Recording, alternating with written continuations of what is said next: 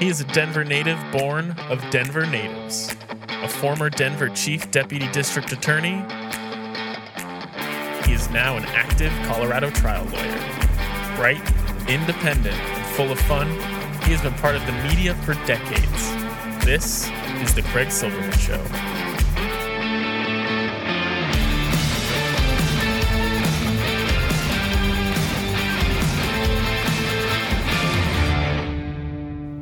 Oh, what a world, what a life, what a day. Saturday, July second, twenty twenty-two, an Independence Day special dedicated to freedom, my freedom. More about that in just a little bit. Our show hits another milestone. Two years of shows. We began on the fourth of July, and we started with Dave Gunders' beautiful song, fourth of July, sung with Rachel Gunders. She's going to be on this show. Bright young lady, a lot like Cassidy Hutchinson, super smart, earnest, honest, and we'll talk about Cassidy Hutchinson, but wait till you hear the troubadour with his daughter. We're talking about current events with Rachel Gunders, who's very bright. She's an investment banker in New York, and she sings so beautifully with her father. They recorded this when she was sixteen. Now she's in the Big Apple, New York City, and she's doing great. Rachel Gunders, welcome to Your Father and My podcast. We have a perfect summer book for you. It's called By the Grace of the Game, and I could not recommend it more highly. It's by Dan Grunfeld, and I got the audiobook version, and it was an excellent narration, but it just right there with the kind of book that I love. It's about basketball. The full name of the book, By the Grace of the Game, The Holocaust, the Basketball Legacy, and an Unprecedented American Dream. Ernie Grunfeld was just a little older than me as I aspired to be a great Jewish basketball player, and he was. All-American in Tennessee, Olympic champion, had a great N B A career, even better as a general manager. But his son, that's quite an accomplishment too, because his son documented his love for his father, but mainly his love for his family legacy that comes out of the Holocaust via his grandmother, who he calls Anyu. She's Hungarian, right on the Romanian-Hungary border. Oh my gosh, the drama of how that family survived. A lot of them didn't, but Anyu did, and she's still alive, and so is Dan Grunfeld. That's our star interview. I get interviewed a little later in the show by my friend Chip Evans as we talk about big moves I'm making right now. Independence Day time, time to get your freedom, and I'm starting my own law firm, Craig Silverman Law, and Chip Evans, he's so successful down in Texas, and he's a darn good talker, and we talk about all the crap that's going on in Texas.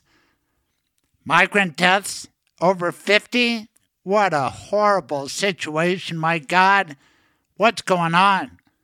And then Uvalde. Also a place where Chip Evans regularly practices law. He's licensed in Colorado, and a lot of people in Texas are thinking about leaving because of restrictive abortion laws, championed by people who are never popularly elected, not by the majority of Americans. And we have this Supreme Court ruling. We talk about it with Rachel Gunders, but I'm focused on the January sixth investigation. Great work, Liz Cheney. Great work, committee. Because Cassidy Hutchinson was a ten out of ten as a witness. And I know there's quarrel about, did it really happen? The Secret Service guy, Bobby Engel, did he get manhandled by Trump or a weak attempt till he took the president's arms off of him? Now, she never said she saw that. She heard it from a guy, Tony Ornato. Is that the guy's name? Anyway, let these people testify. Maybe that's part of the plot, right? Or the strategy. Okay, you want to argue about this little point that really doesn't get at the main thrust of it. The president knew that these people were armed. He said, they're not here to hurt me. He was going to go to the Capitol and lead the charge.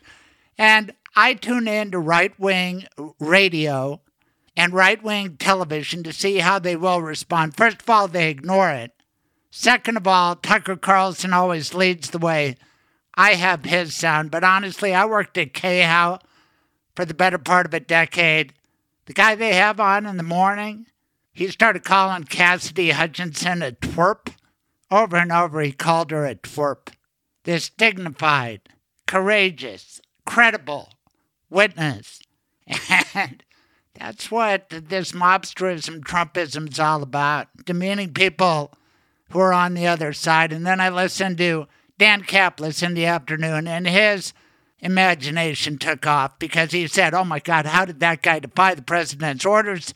Trump was going to go there. He would have calmed down everything because that would have worked out so much better, but for Bobby Engel defying a lawful order of the president of the United States, who would have gone there and, you know, like Jesus, peace would have broken out. I mean, it's such a distorted reality, and it's about to destroy America because a lot of people listen to that bullshit. Not that much talk radio anymore, but a fair amount, more than listen to this podcast.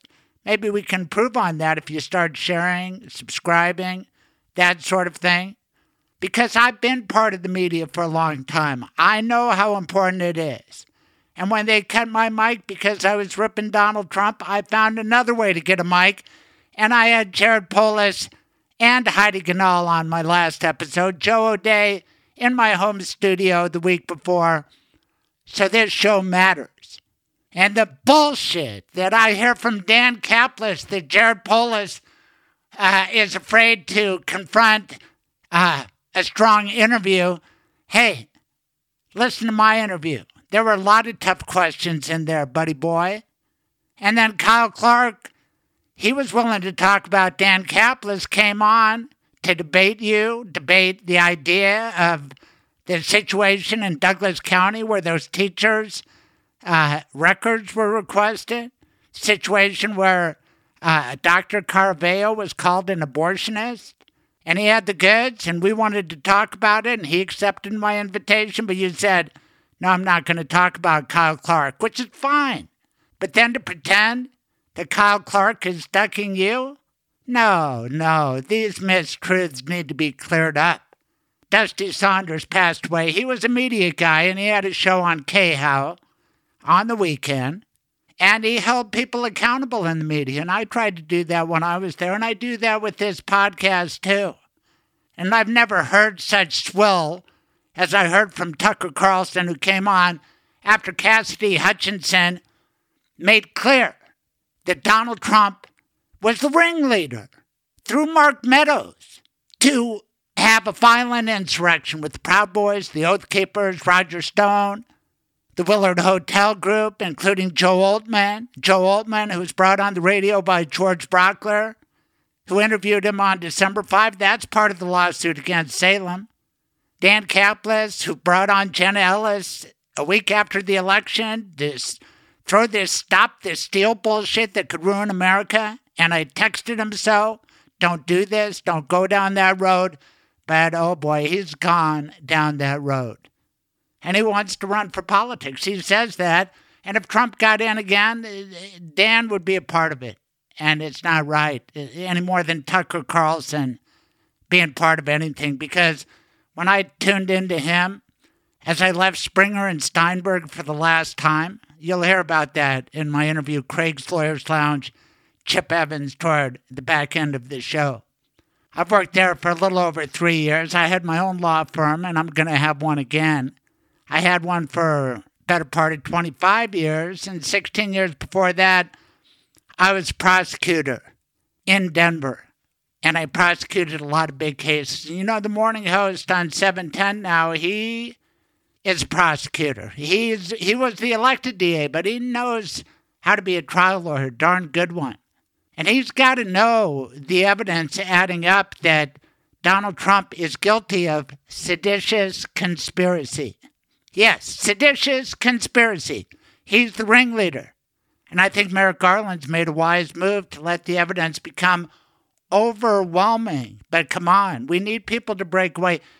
Andrew McCarthy, a bright lawyer, a prosecutor. He prosecuted the blind sheik. He knows about seditious conspiracy, and he knows where his bread is buttered, and he kind of disgusts me as he sucks up to those right-wing people. But now he watched Cassidy Hutchinson and read him in the National Review. It was devastating. I'm old enough to remember John Dean.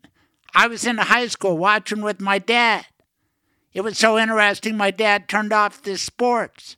He was an okay, pretty impactful witness. There's cancer on the presidency, but Cassidy Hutchinson was better. She was a ten out of ten, and she knows these people. She called him Rudy. She called Mark Meadows Mark, and they called him, her Cassidy or Cass. It was a beautiful presentation with the lawyer extraordinary, Representative Liz Cheney. Bravo, bravo. Even though I disagree with you about Roe v. Wade, bravo. She's a C C, Colorado College grad, and I brag about that every opportunity. But I want nothing to do with Tucker Carlson, who's the Father Coughlin of our day. Father Coughlin, a bigoted Catholic priest who had a pulpit in Michigan, as I recall, dominated the airwaves with the likes of Henry Ford, anti-Semitic conspiracy theory bullshit, until he finally got his comeuppance. We had a Klan outbreak a hundred years ago when my grandpa Harry was a young lawyer in Denver. It was awful for him. The mayor of Denver was a Klansman. The Republican governor was a Klansman, Clarence Morley. Eventually he got his. He ended up in prison. And now prison awaits Donald Trump. But what's Tucker Carlson and the right going to do? I'll tell you, something broke between me and Dan Caplis when I once heard him say, you know, if, if Donald Trump gets charged, people can and should go to the streets. What? Come on, man. Be responsible. Look at the damn evidence. It's overwhelming. It's on YouTube. It's on C-SPAN. These guys used to love Liz Cheney. Brockler used to emulate a guy like Adam Kinzinger, a military guy, a white guy, short. I don't know if he's short. Anyway, Brockler's short. And he's short on speaking up against Trump. He did it a lot in private to me as he bellyached right before he lost big his A G race to Phil Weiser. He's in my studio telling me how Trump blew it, and I, I agree. And Trump's so unpopular, Brockler faced that headwind. And he was willing to call out Trump, but he's taken that pulpit, the Peter Boyles mic. Peter Boyles. Listen to Judith Berg and what she said about Peter Boyles on episode one oh one, when I also had on Joe O'Day. But let's get back to Tucker Carlson, because he blew me away as he started talking about, you know what, I'm down here in Brazil with Bolsonaro. Yeah, I was just in Hungary with Orban. Notice a pattern? Autocrats, totalitarians, Trump-like guys. The two places around the world is where I'm going to do my primetime Fox show. You know, I used to be on with O'Reilly quite a bit in that time slot. I bet I've had more guest appearances as a lawyer on Fox News than any lawyer in Colorado, analyzing Chabonet, analyzing Kobe Bryant, analyzing one big case after another. Oklahoma City bombing committed by white bigot Timothy McVeigh. Anyway, back to Tucker Carlson. He starts saying, you know what's going to happen as he realizes that Donald Trump and John Eastman, I mean, it's already happened with Navarro, but people are going to be arrested for seditious conspiracy only because they're guilty, but that's not what Tucker Carlson says. This is all criminalizing politics by Joe Biden. And he goes through a list that begins with some really bad guys, including a guy from InfoWars. And he gives the most one-sided presentation, but then he latches on to poor Steve Bannon. Steve Bannon, who is the con artist of all time, who has the podcast that invades your phone forever once you listen to it. Heidi Ganahl went on it, and I gave her shit. But at least she won't go on InfoWars with Alex Jones or Schroyer. I mean, where do you draw the line? Tucker Carlson draws you nowhere. Tucker Carlson, who gets played almost every afternoon on the Dan Caplis Show, even though the Anti-Defamation League has branded him an anti-Semite and explained why many times, the king of replacement theory is the king of sound bites on the Dan Caplis Show. Now, Dan doesn't pick those sound bites necessarily, but he plays them because Ryan Shuling, who comes from Michigan, and he's got these attitudes that Tucker Carlson's a great guy and should be followed, and who? He's got a Twitter following, and he's right-winger. But listen who they lionize. And I thought she may be gone after getting beat in the primary pretty bad, Tina Peters, but she says it was fixed. You know, Tina Peters is tied at the hip with Shrona Bishop, America's mom, who's tied at the hip with Lauren Boebert. Occasionally they start fighting. But after Tucker Carlson talks about poor Steve Bannon being persecuted, the guy who built Trump followers on the wall did it with a paraplegic. The paraplegic hired the firm I was at. I swallowed hard and I said, well, he's a paraplegic. He was probably a Bannon victim because I want to be on the right side of this battle for democracy. That's who I am. Anyway, back to Tucker Carlson. Lionizing Steve Bannon, who had to get two pardons, probably will need more before this is over. Con guy in bed with some Chinese rich guy. He got arrested on his mega yacht.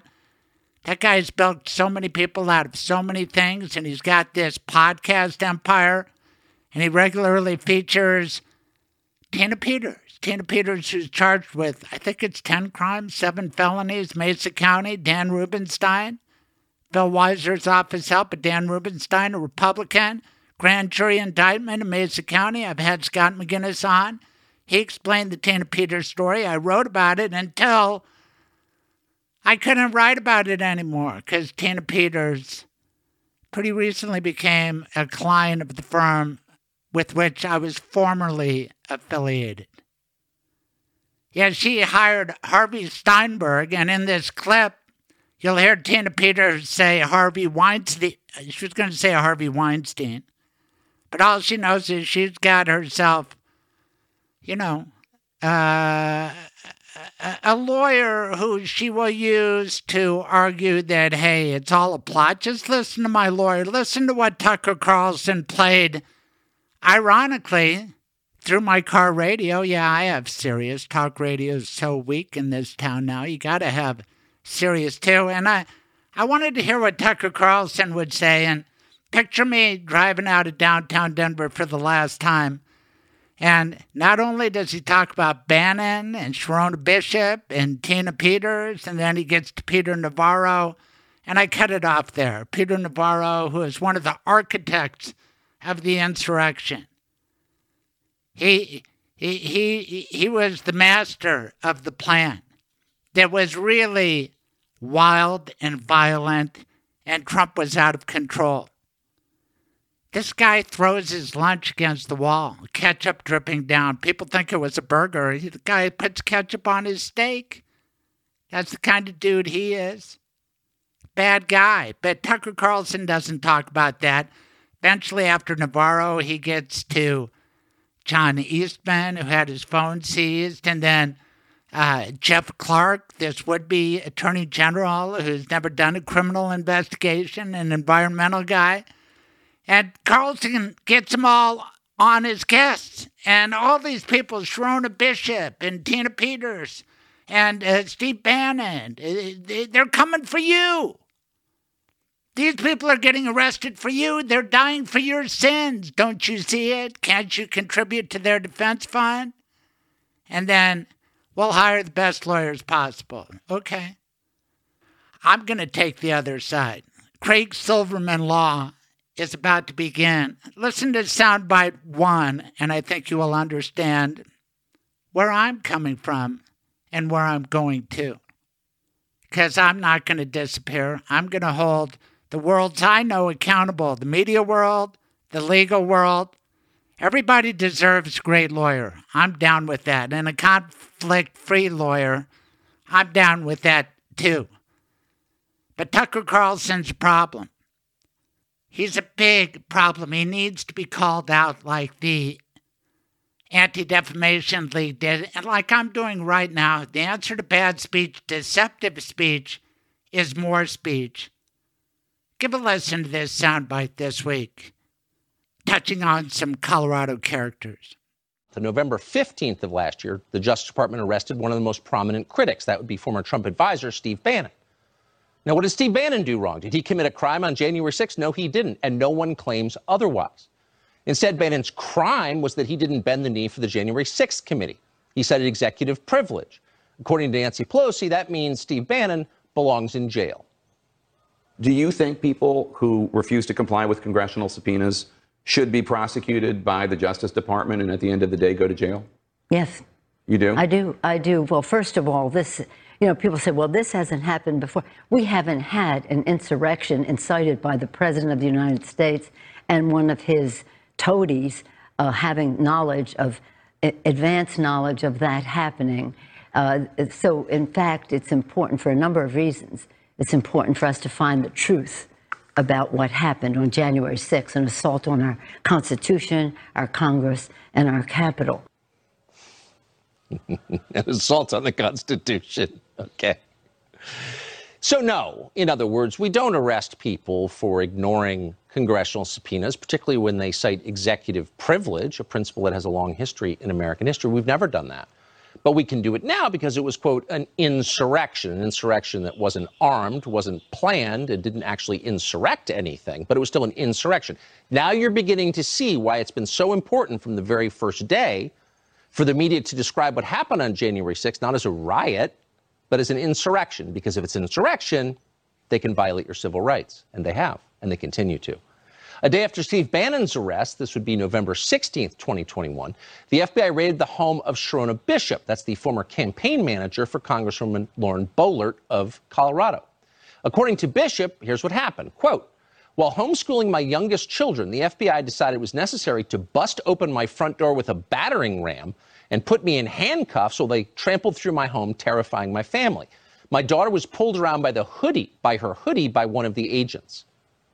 Now, why would you do this to the former chief of staff of a sitting member of Congress? Well, the F B I gave no reason. They took Bishop's cell phone and they left, never charged with a crime. Then that same day, and you didn't read this in the New York Times either, the feds hit the home of Mesa County Republican clerk Tina Peters. What was the justification for that raid? We're breaking into a lot of houses all of a sudden of Trump voters. Why? Well, in this case, D O J said Peters raised doubts about the legitimacy of the last election. That's not allowed anymore. Can't question the outcome. They didn't arrest her. They just tore her house apart.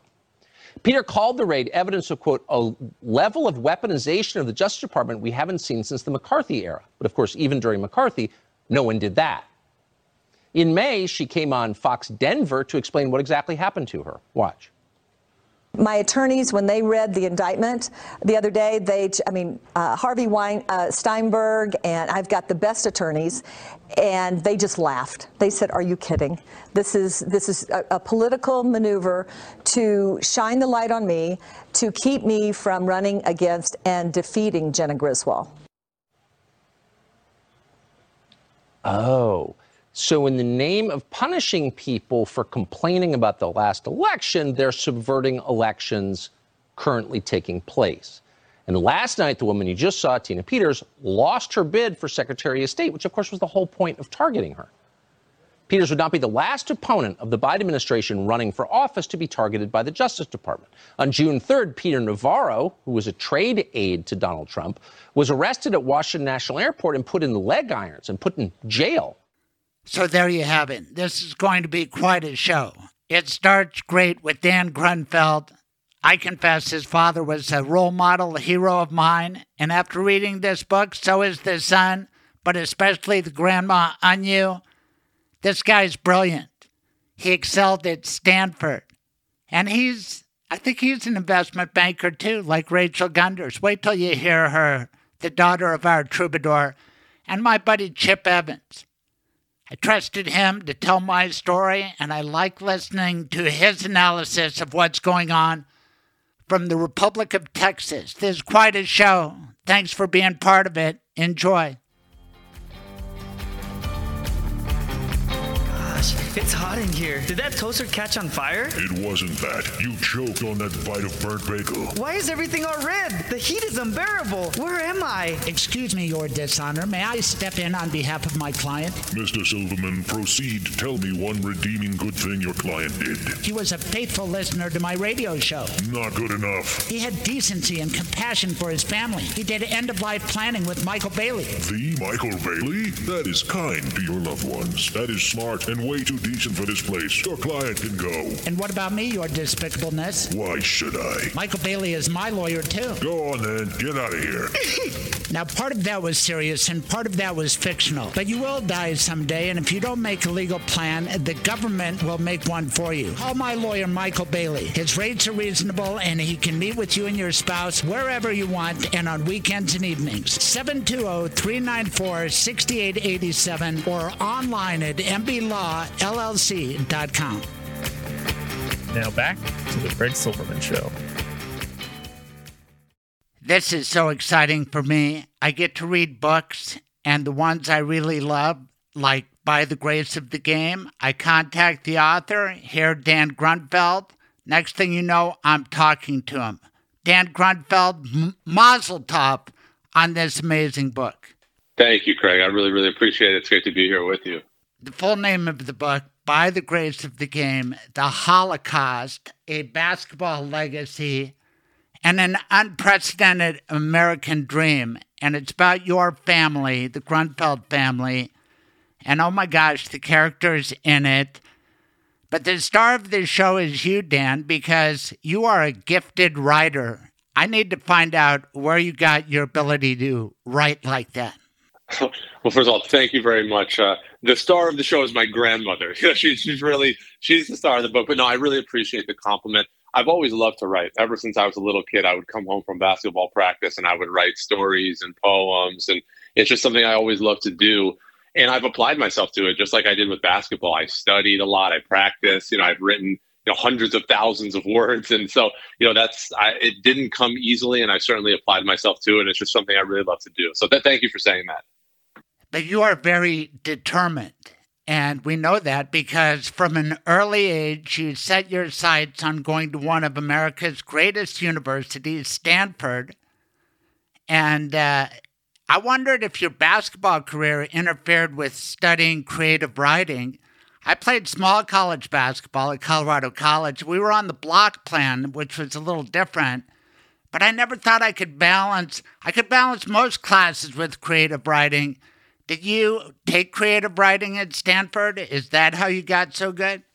So I didn't take creative writing as an undergrad, although I took many writing classes. I went to business school at Stanford as well, and then I took more creative writing classes. And it was actually at the time that I was writing my book.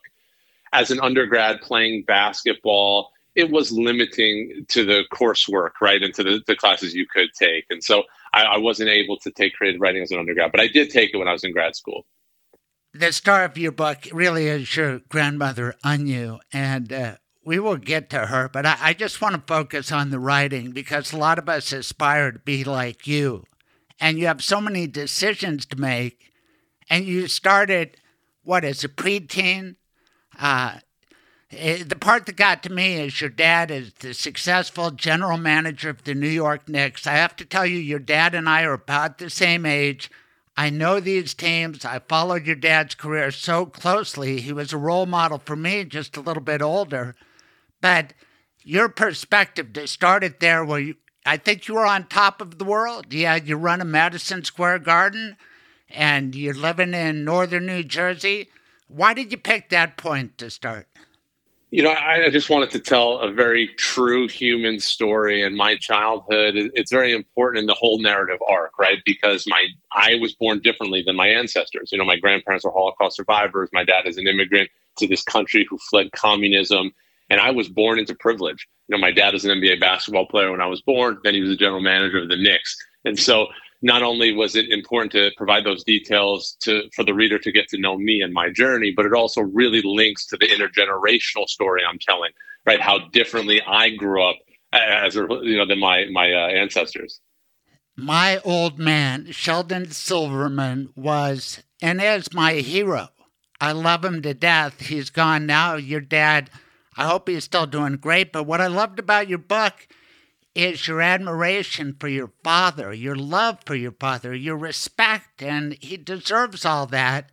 But that's got to be one of the toughest things in the world, to write about your father and your life trying to live up to him as a great basketball player and just trying to be the man that he is. Absolutely. I'm glad that you took those things from the book, because it's the truth. I do love, respect, admire my dad a lot. You know, what he's been through, how he's carried himself. He's had a great deal of success on the basketball court and later as an executive, but, you know, given where he came from, right? The only player in the history of the N B A, and actually the history of any major professional sport in America, the only player whose parents are Holocaust survivors, you know, and, and so I, I do have that great sense of pride and, and, and love for him. And it is, it is a challenge to, you know, to convey that onto the page and to reflect that. And it took me more than five years to write the book. And that was a big part of it, was just, you know, opening myself up as much as I could, continuing to go deep and, and really reflect those emotions. And it was, it was a difficult thing to do, but I'm I'm very pleased with the finished product, because it, it does represent how I feel about him. Talk about going deep. Um, Ray Allen was one of the great shooters from long range ever. And his foreword to your book might be one of the greatest forewords I've ever read. Ironically written by a guard. Anyway, I don't know if you've thought yeah, about right. that, but tell everybody how you know Ray Allen. I mean, you're connected to the Knicks and especially the Milwaukee Bucks through the mom side of the family. But Ray Allen, just brag on him a little bit, because he seems like quite a man. He really is. And yeah, Ray was recently named one of the top seventy-five players in N B A history. And I'm lucky to have a relationship with him, because my dad was the general manager of the Milwaukee Bucks when Ray was the star shooting guard. And I was an up-and-coming shooting guard in high school at the time. I had Ray's jersey on the wall of my bedroom, number thirty-four for the Bucks, and he was always very good to me. And, you know, he didn't know at the time that my dad's parents were Holocaust survivors, and my family didn't know that Ray's passion was to educate people on the Holocaust. He saw Schindler's List in college, and he was moved. You know, he said, this is a Jewish, this is not just a Jewish tragedy, this is a human tragedy. And so he made it his mission to to educate and to be involved. And so much so that President Obama named him to the board of the Holocaust Museum in twenty sixteen. So he really, he doesn't just talk the talk, he walks the walk. And I was able to connect with Ray once I had written the book and kind of share the story with him. And, and I just asked for his support, and he didn't hesitate. You know, he wrote, as you said, this moving, amazing forward. And so I always tell people, as much as I admired him when his jersey was hanging on my bedroom wall, I admire him even more now for the type of person he is. I was trying to figure out your Colorado connections. Uh, because you did beat D U several times when you played at Stanford. I don't think C U was part of your conference back then. You're that old now, Dan. And yeah, uh, that's right. A- have you traveled to Colorado much? Do you, do you come here ever? Sure, yeah. I spent time in Colorado. We we played at D U my junior year. It was a close game. They had a, a very good team. You know, Rodney Billups, who would become the coach of the team, was was a player, as was Yemi Nicholson. I still remember their team. Uh, so we beat them in Denver. Uh, I've been to, I have friends who live in Denver, so I've been to Colorado several times. Beautiful state. Uh, so, and actually, I guess one direct connection to my basketball career, and I read about in the book, I was invited to try out for U- the U S A basketball national team right before I hurt my knee. You know, so I wasn't, I actually wasn't able to go to the tryout, but that tryout, of course, is in Colorado Springs, where the uh, Olympic facility is. Okay, let me ask you this, because you would have been a Rhodes Scholar but for basketball. You write about that, and you prove it with your beautiful writing. And you know a lot about Milwaukee, where you spent your teenage years. We're going to get to the fact that you know a lot about Israel. Now, what historic figure connects Milwaukee, Israel, and Denver? I'm going to say Golda Meir. That's right. She went to high school here. All right, so I know Golda Meir, of course, Israel, and then I know she's from Milwaukee, so I just no, took a she, shot that there's a Colorado connection. She had connection. Troubles in Milwaukee, sort of like when you were first there, but it got to the point where she went to live with relatives in Denver and went to Denver North High. Rodney Billups no went kidding. to G W, which is where I went about twenty years before his brother Chauncey. We've all heard of him. Before we leave sure. Colorado, how about Nikola Jokic? Have you ever seen anything like that? Uh, no, he's unbelievable. I mean, the the size, the skill, the passing ability, the what a great teammate he is. I mean, he's M V P for a reason. Unbelievable basketball player. You know, we have to find ways to watch it here because we have a cable dispute, so we stream it. But I imagine around the world people are tuning in to watch Jokic because he's just different and better, right? Yeah, and he plays the game the right way. He makes people around him better. You know, he's kind of, he reminds me of Larry Bird, right, who just was such a great passer and just saw the game in a different dimension than everyone else. And that's what Jokic is. And And again, not to mention his um, massive size. So, yeah, just a one, one, one of a kind player. Right, but the Joker doesn't talk trash like Larry Bird. And Larry Bird's a big part of your book, and you had an amazing dinner with him. Your dad tried to cover him, did the best he could. Your dad, just a sensational college player, and then he had a great career in the N B A, but not Larry Bird level, and uh, Larry Bird let him know it, right? Yeah, of course. I mean, my dad was a phenomenon as a high school basketball player, phenomenon as a college basketball player. He was more of a role player in the N B A, and but he went head to head with Bird many, many times, and he he always just says he laments those those matchups, right? How impossible it was to guard him, and he would let you know about it, right? He's a notorious trash talker, and so yeah, there he was. I mean, Bird was one of the, the best of the era, and my dad was certainly on the receiving end of some of his greatness. I watched the uh, thirty for thirty with your father, Ernie and Bernie, Bernard King, your dad's teammate at Tennessee, and then the Knicks. What a powerful story, and what a stud your dad was back in college. The reason I couldn't emulate your dad, I wasn't quite as tall, but he was built, he was a starker. You know that Yiddish word? Yeah, no, it, it's true. And, you know, I write in the book that when he took a visit in high school to Notre Dame, their head football coach took one look at him and said, hey, come play basketball at Notre Dame, but you should play football for the Irish, too. You know, he was he was like six five, two twenty-five as a high schooler. He's just he's a he's a bull, you know, and he was always built that way. He was overpowering.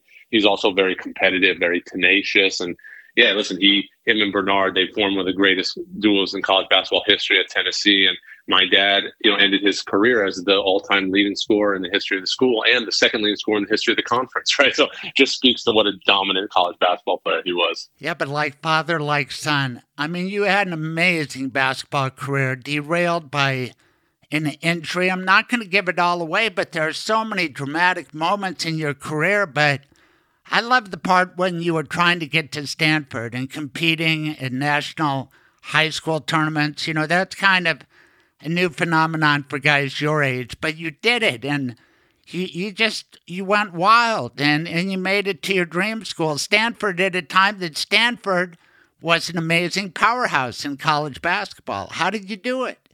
Listen, I wanted it really bad. As you know from the book, I was very, very determined, but you need luck, you need timing, and there was some skill involved, right? And I think it was a combination of those things. I played really well at the right times, and things just happened to work out for me. But it is a testament to if you set a goal, you really need to do all you can to achieve it. You know, I put the work in. I was very thoughtful and intentional about how I approached it. I, I, I wanted to go to Stanford, right? And so, but, you know, I just I just played really, really well when I needed to. And at the end of the day, I got there.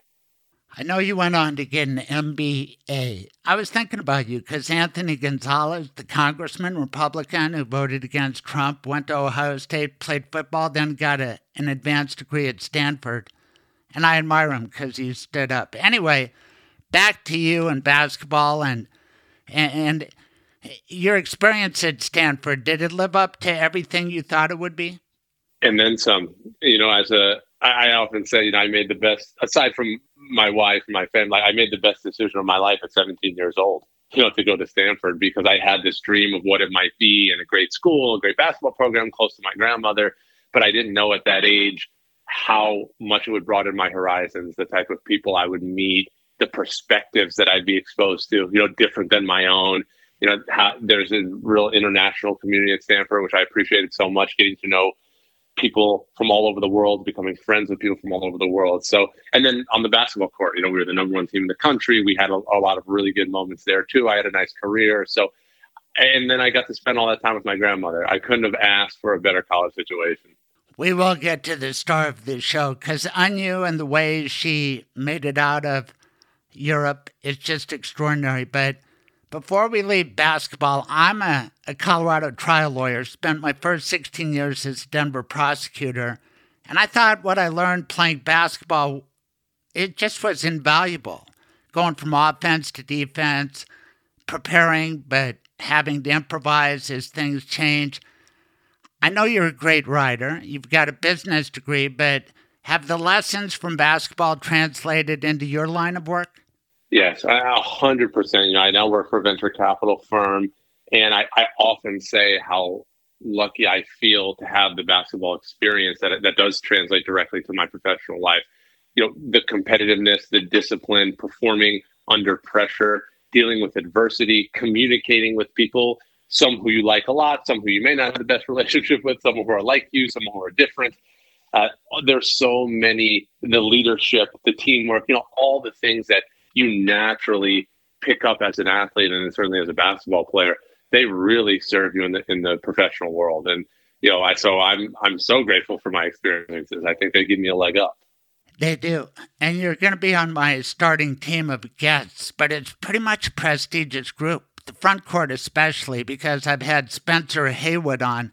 Oh, my gosh. Before you were born, his rookie season in Denver with the A B A, you never saw anything like it. It was sort of like yeah. Moses Malone. It was it, He was M V P and Rookie of the Year.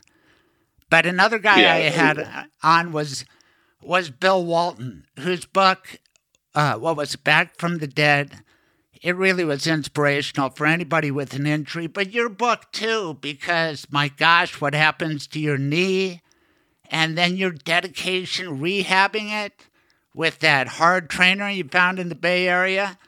I mean, that's that's uh, your book is for anybody who has to rehab a heart injury.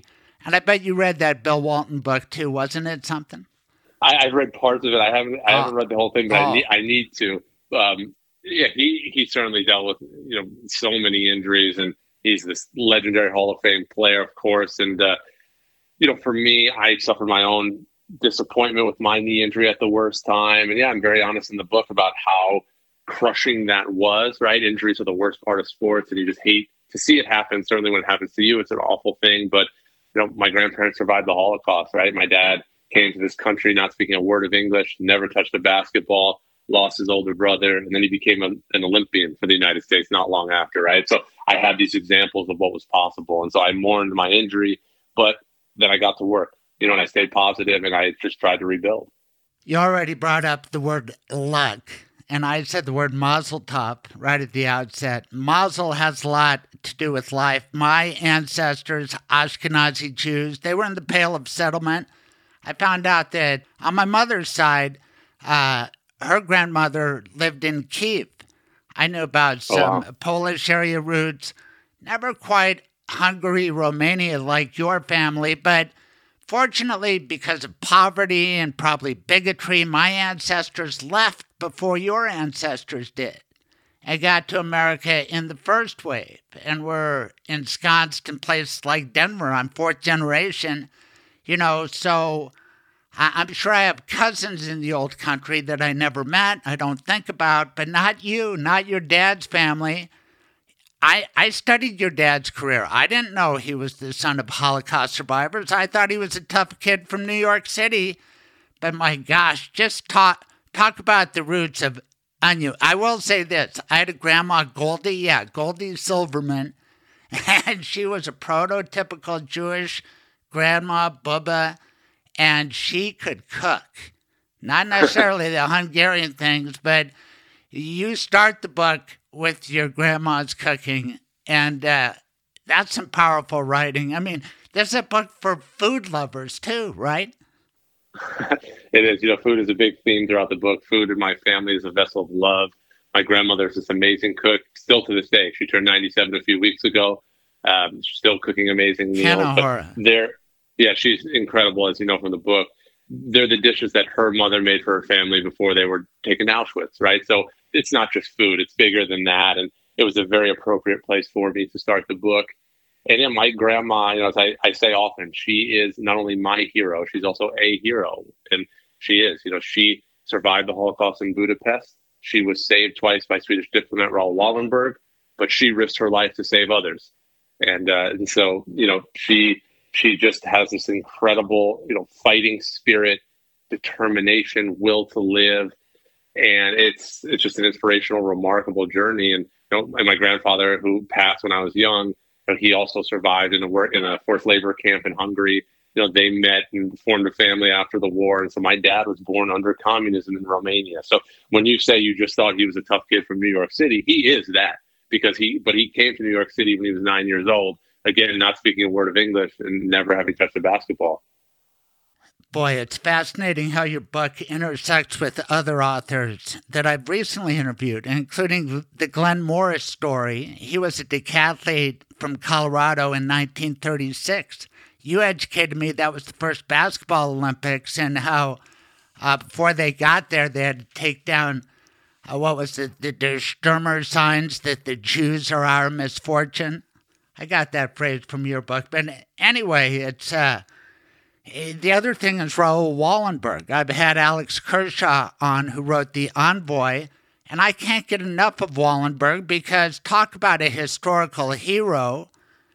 And and his story is appropriate for today, because it looks like the Russians made him disappear. But tell everybody why Raoul Wallenberg was such a hero and how it impacted you even being here.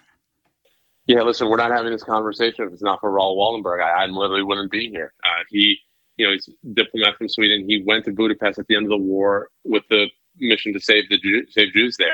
And so he issued protected passports called Schutz passes, and they gave Jews a level of security for some time. And my grandmother was able to get one for herself, and that's when she risked her life, and she got seventeen passes for other people. After a while, that was no longer recognized, and my grandma was captured by the Nazis, and she was put in the Budapest ghetto. Uh, the Nazis stayed out of the ghetto, right? Jews administered daily life there. And at the end of the war, my grandma, who had been reunited with her brother in the ghetto, they saw twenty Nazis enter with machine guns over their shoulders, and word quickly spread that they were there to kill the remaining eighty thousand Jews in the ghetto. And so my grandma and her brother raced up the steps of the building they were sleeping in, and they found a small attic space, and they hid in there, a room for about four or five people comfortably. There were like a dozen in there packed, and they waited for ten minutes and twenty minutes and an hour, and nothing happened. And they finally checked, and the Nazis had retreated, and the ghetto was clear, and they were soon liberated. That was nineteen forty-five.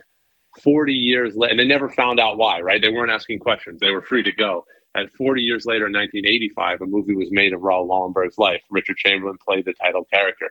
And it was in that movie that my grandma saw one of the final scenes of Wallenberg learning about an uh, order to massacre the remaining Jews in the ghetto. He raced to the gates of the ghetto, confronted the general, and told him, "You will hang for this. Let these people go. The war is over." And Wallenberg talked the general out of the massacre. So it took my grandma forty years to learn that he saved her life twice. Oh, my goodness. It gives me chills. And you think about what happened in Hungary. It's toward the end of the war. The Jews in Hungary had been pretty well protected. But then, even as the Nazis were losing, Adolf Eichmann got from behind his desk, and he went to Budapest and said, "You better start taking care of the Jews here." And a lot of them got exterminated. Your family barely escaped.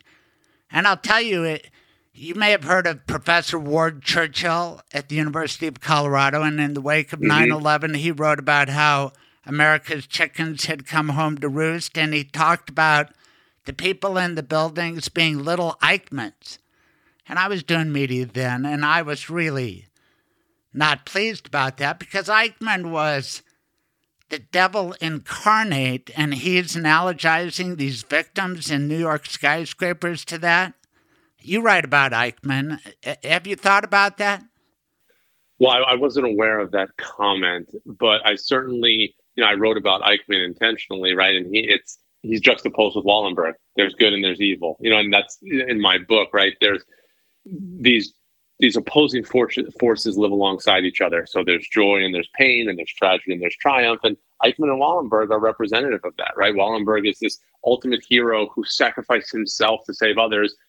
Uh, you know, that that's who Wallenberg is. Then you have Adolf Eichmann, as you mentioned, a monster, right? Who was responsible for, he was the architect of the Holocaust in many ways. And so I wasn't aware of the comment you mentioned, but it would have upset me just like it upset you, because this is one of the, you know, one of the most notorious figures in history. And the fact that they were both in Budapest when my grandmother was there, to me, as I was researching, was so interesting. And it was so representative of kind of like that dichotomy in life. That's why I wrote about those two so closely linked together, in, in addition to being involved with my grandmother's story. You are a very smart person, and I always was bothered by Hannah Arendt talking about the banality of evil and referencing Eichmann as some kind of desk worker. And maybe I resisted that because I didn't want to think that that many people are susceptible to this virus of white nationalism or white supremacy or bigotry. You know what I'm talking about? And maybe I shouldn't rebel against that. Uh, have you thought about yeah. Hannah Arendt? I mean, it, it, do you think that... It, I don't know. It's like I talk to Ukrainians now, and uh, do you hate the Russians? And yeah, they kind of do. And is it, at what point do you say, no, you're giving them a pass when you say it's the banality of evil? Your book is all about heroes and villains. I just wanted to get your thoughts on that. Yeah, and you know, I mentioned Hannah Arendt's book in my book. Right. Uh, you know, I, I referenced that. And it's an interesting point, right? I think that there is something to take from that argument that people are susceptible to influence of others, right? And I think that's a point in Eichmann, you know, the banality of evil. Yeah, this is an ordinary man, a desk worker. This isn't a psychopath or even a sociopath, but he was responsible for millions of deaths, right? So there's that argument. I think it's fair, right, to say people can be influenced, and maybe people who aren't inherently evil can be pushed to do some pretty awful things. However, I don't, you don't want to trivialize anyone who did something of that magnitude, right? Because the good people of the world could never be pushed to do that. So while, you know, maybe someone like Eichmann wasn't in a vacuum the monster that you would think, because he, he was responsible for the death of millions of people, I still don't think that it's responsible, you know, to, again, to trivialize his actions and to excuse it or write it off, because the good people of the world, and there are so many more great people than, than bad people, would never allow themselves to be brought to that point. I love the way you write about uh, your Jewish heritage and the way you're keeping it going. And at its best, it's one Jewish family, right? We're, we all come um, from the same tribe. Your family was everything, and then you have extended families. But growing up, you really felt part of the New York Knicks family, and tell everybody about the Jewish roots of basketball, especially in New York City. Yeah, there's really deep root Jewish roots in basketball. And so it was a game played by immigrants, mostly in the tenements of New York City in the twenties and thirties. Those were those were Jews. And so the, the first game in N B A history was played in nineteen forty-six, not long after Auschwitz was liberated by the, you know, it was the New York Knicks versus the Toronto Huskies. And all five members of the Knicks starting five were Jewish. The first basket in N B A history was scored by a guy named Ozzie Scheckman, Jewish guy from Kew Gardens, Queens. So you know, there was there were such deep Jewish roots to basketball, and you know, it's important for me to kind of to write about that. And I think that you know, it's related to the Holocaust, right? Because of what happened to the Jewish people.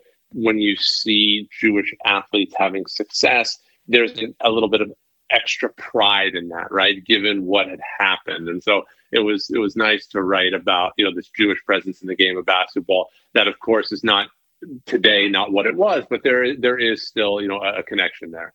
When I grew up, which is when your father grew up, the legendary coaches in the N B A were both named Red, and they were both Jewish guys. Red Holtzman for the Knicks and Red Auerbach for the Celtics.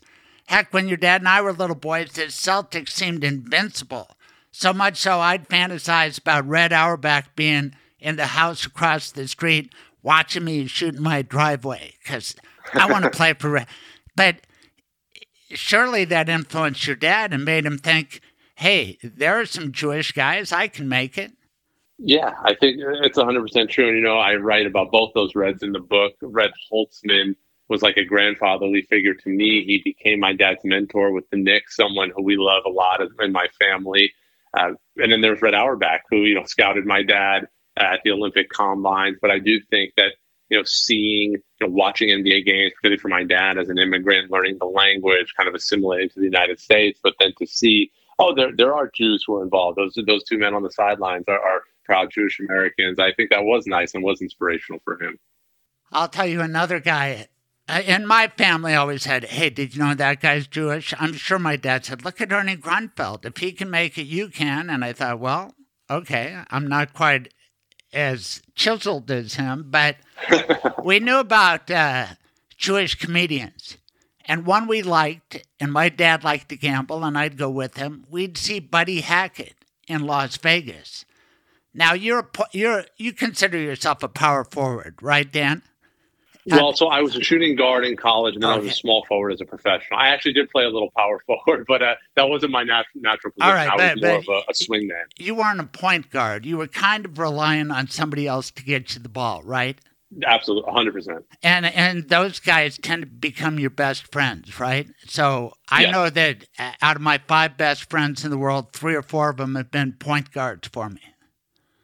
It, it, the point I'm making is I had a buddy who played with me at George Washington, starting point guard, Curtis Goodman. His son gets married, and who's at the wedding but the daughter of Buddy Hackett? And I'm sitting next to her. Then I read your book about Buddy Hackett. I didn't know it at the time or I would have told her the story. Can you tell the Buddy Hackett story? Because to me, that is a spectacular part of your book. Absolutely. Yeah, sometimes truth is stranger than fiction. You know, so after my grandparents survived the Holocaust and they lived in Romania under communism, my grandmother still talks about how brutal that was. You know, no freedom. You worked for the state. You weren't allowed to have anything. And my my grandparents were able to save up money by transacting on the black market, right? And it wasn't, I read in the book, it was illegal, but it wasn't shameful. That was the only way you could have any type of life.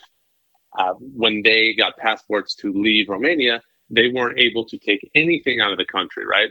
But they said they had saved up one thousand dollars worth of Romanian money and four thousand American dollars. They had friends who were jailed, tortured, or even killed for just having money. But my grandparents had a lot of chutzpah. You know, they said, we need to get this money out. And, you know, this is not a spoiler from the book. They got every cent of their money out, both the Romanian money and the American money. Uh, the Romanian money is also a great story. We won't touch on that one here, but folks can read the book to learn that one. It is truly incredible. But the American dollars, which were, there were more of them and it was more dangerous. My grandparents were thinking, how can we possibly get this money out? Even if they knew we had this money, the communists, we'd be in deep trouble. And my grandma said, well, she had this idea. She had a cousin who was also a Holocaust survivor who was a production assistant on a movie set in Hungary, in Budapest. The movie's biggest star was Buddy Hackett, a Jew from Brooklyn. And so my grandparents said, well, if we can have our cousin ask Buddy Hackett if he'd take our money back, and if we can get the money to him, maybe it'll work. And uh, my cousin, who's still alive in Budapest, you know, I interviewed him for the book. Uh, he asked Buddy Hackett, hey, would you help my, my family? They're Holocaust survivors. They need help. And he didn't hesitate. He said, if you can get the money from Romania to Hungary, I'll take it out, no problem. And so how they transported, as you know from the book, is a whole different story. My grandmother had to sew a false bottom into a suitcase. They had to transport it. It was very dangerous. But as soon as it hit Buddy Hackett's hands, it's no longer illegal. And he took it back to the United States. He sent it to my great uncle in the Bronx with an extra fifty dollars on top, right? In today's money, that's well over one thousand dollars. So think about how generous that is. And there was just a simple note and it said, good luck in America, sincerely, Buddy Hackett. And that's the money that my family used to start their new life in America. What a mensch. And that kind of proves what I was saying about our Jewish family. And they trusted him and they were right to put that trust. Had that story ever been told before your book? I mean, probably within your family, but I... I, I grew up, I had heard my grandmother tell it so many times, but it wasn't known publicly. And actually, as you know from the book, the the, the nice kind of bow that's tied on that story is twenty years later, once my grandparents had made good in America, my dad was this big basketball star. My grandparents vacationed in Las Vegas like you did with your family, and they saw Buddy Hackett perform. And my grandmother told this story at the dinner table after the show, and one of her friends excused himself from the table, talked his way into Buddy Hackett's hotel suite and told him, those Holocaust survivors you helped in Romania and Hungary, they're here. And he said, bring them up. And so my grandparents, they had never met. My grandparents spent the evening with Buddy Hackett. Buddy Hackett knew of my dad, right? Because my dad's this big basketball star. He's wearing number eighteen for the Knicks, you know? So it kind of really comes full circle.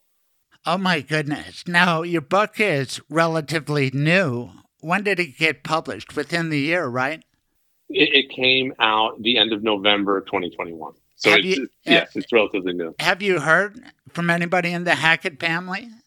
I haven't. I've actually, you know, I've been, of course, running very fast, you know, talking about the story, but I've I've done a little research. I would love to get in touch and just just to tell them what an act of kindness, right? Yes. And, you know, the, the Buddy Hackett story in the book, it's very entertaining, it's memorable, but it also really connects to this really important core theme of human kindness.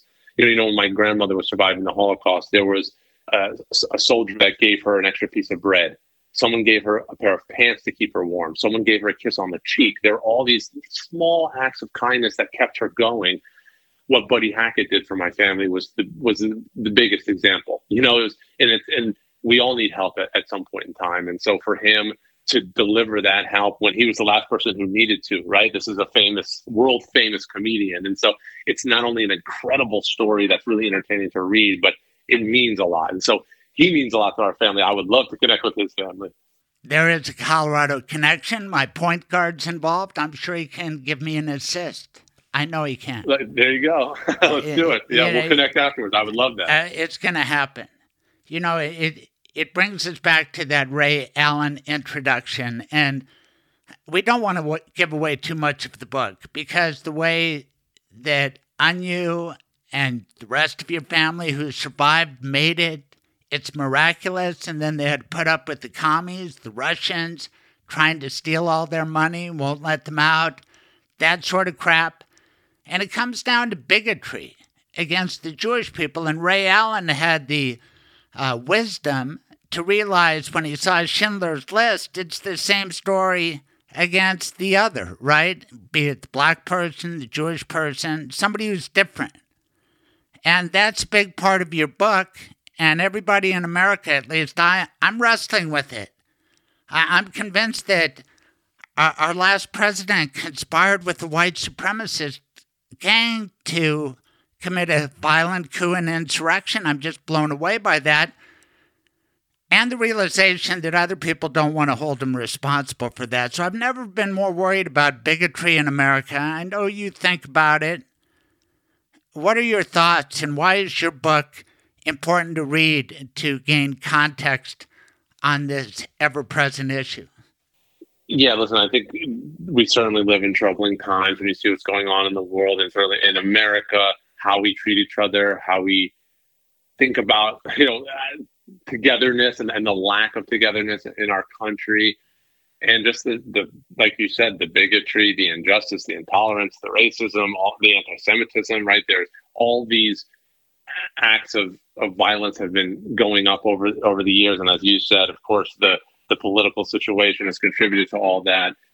Very troubling, very worrying. I think that my book, it, it tells a very pertinent and current story, you know, about what's at stake when we don't treat each other fairly. And so, you know, and, and the concept of being different, being other, right? Of course, the Holocaust is an extreme example. Communism, that brutality and, and the things that happened there. And even my dad coming to America as an immigrant who didn't speak the language and, you know, being made fun of and not belonging, right? The sense of otherness, of, of feeling like other. And no one likes that feeling, right? And so, and that's one beautiful thing about basketball. And as I said, my book is called By the Grace of the Game, right? The game of basketball, and you know this, right, because you played it, it brings people together. It doesn't care what language you speak, what color your skin is, what religion you are, where you've come from. It just brings you together, right? And so I think there's a lot of darkness in the world, but there is more light. And so I think my book fits in because it, it tells that really important story of what's at stake when we're not treated fairly, but it also provides that hope and inspiration that we can band together, we can get through these darker times. Anti-Semitism is something that I read about. I did not experience a lot of it. Our high school team, when we were ranked number one in Colorado, we were four Jews, four whites, and four black guys. And yeah, there was some racial dissension at the end, but it wasn't anti-Semitism. I feel like I've led a charmed life until more recently when I, when I see anti-Semitic incidents. And it's not just anti-Semitism. I feel so bad for the people in Ukraine right now. That part of the world, I bet that's on your mind too. It's not far from where your ancestors come from, Russia involved. I mean, can you believe this is, is happening in twenty twenty-two? It's heartbreaking. You know, there, there are scenes on the news that could come straight from my book, as you know, because I read about what happened to my, my grandparents in the Holocaust. And yeah, it's what's happening to the innocent people of Ukraine right now. It's, it's yeah, it's awful. It's, it weighs heavily on me, and as it does to so many in our country. All you know, we can use our voices to vote for the right type of people, give our resources, you know, money, support any way we can. And it, again, it just shows that what's what's possible out there in the world, and why it is always so important to stand stand against injustice and intolerance, because, you know, innocent, good people suffer, you know, during in situations like this. It's just, it's it's terrible. You know what was terrible? My performance when I tried out for the Maccabiah team in Chicago. I was already in my thirties. I didn't make the team, but you were a superstar. You made the team, and you and your family with Maccabiah's success. And then when you were last cut of the Knicks because of your knee injury, you made a great career in Spain, Germany, and Israel. My God, you were a hero in the professional ranks in Israel. And I... I I only know you really th- from your book. I followed your career a little when you were at Stanford, but I-, I would say you were not an observant Jew. But then toward the end of the book, I hope I'm not giving it away, all of a sudden you're more Orthodox and you're making Aliyah. Are you living in, you're talking to me right now, from where are you? In Israel, America? Where are you? I'm in the States. I'm on the East Coast currently. Uh, and listen, I think I never became an Orthodox Jew or anything like that, but, and I was, I always felt connected to my heritage. You're right. I was never the most observant Jew growing up. I would argue I'm not today either, but I'm certainly more observant. You know, I fast on Yom Kippur, I wear a Star David. Like, it, I think being in Israel, playing there, connecting with my roots, connecting with the Jewish homeland, that all had a pretty profound uh, impact on me. I'm proud of who I am and where I come from. And, you know, while I might not, you know, I'm not, I'm not as religious as many others, it definitely means a lot to me. And I, I do observe in the ways that feel, that feel right for me. And bring me up to date. When last I read about you, you got married. Do you have a family? What's going on there? Yeah, married. I have two kids. I have a three-year-old and a three-month-old. So my wife and I welcomed another baby not long ago. So we're in the throes of, of that, right? Which is, It's a be- It's the most beautiful thing in the world. It's very tiring, of course, all right, because babies are a lot of work. But uh, yeah, we have two beautiful boys, and uh, I'm very, very lucky. Mazel tov. What do they call Grandpa Ernie? Papa. And has Anyu been able to see them? Yeah, absolutely, absolutely. She, Anyu hasn't met our youngest yet, but uh, she knows our, our oldest very well, and we FaceTime with her every day. So while she hasn't held, you know, our youngest, she's seen him every day of his life pretty much. And uh, she always, you know, she's in love with him already, even from afar. So it's, that's really special. Now, I never got to play for a big program like Stanford, but down in C U C, I would tell my parents, please get there real early, because I don't want to have to worry about you on I twenty-five. Did you tell your family, get there early? Anyu, always with grade seed at the Stanford games, et cetera. But didn't you kind of worry until they got there? And with a big crowd, did you always know where your dad was and where your grandma was? Yeah, I, and you know, my grandma came to every single home game I played at Stanford. She's she's never late. That's one thing about Anyu. You know, you probably got that from the book, her level of discipline. Yeah, she's never late. So I always checked, right? My eyes were always fixed. I knew exactly where she sat. You know, everyone in the building knew her, the ushers, so she, and they escorted her to her seat. So I always checked just to make sure she was there, but I, I don't remember one time when I worried. She was always there early. I didn't even have to tell her. She was always there. You know, by the time we'd come out and we're warming up, Anyu was in her seat ready. How is your dad? Yeah, he's doing really well. You know, he spent forty-two straight years with an N B A team. So after, you know, being this kid who comes to America, you know, and loses his brother, deals with all his adversity, doesn't fit in, is made fun of, you know, becomes this basketball star.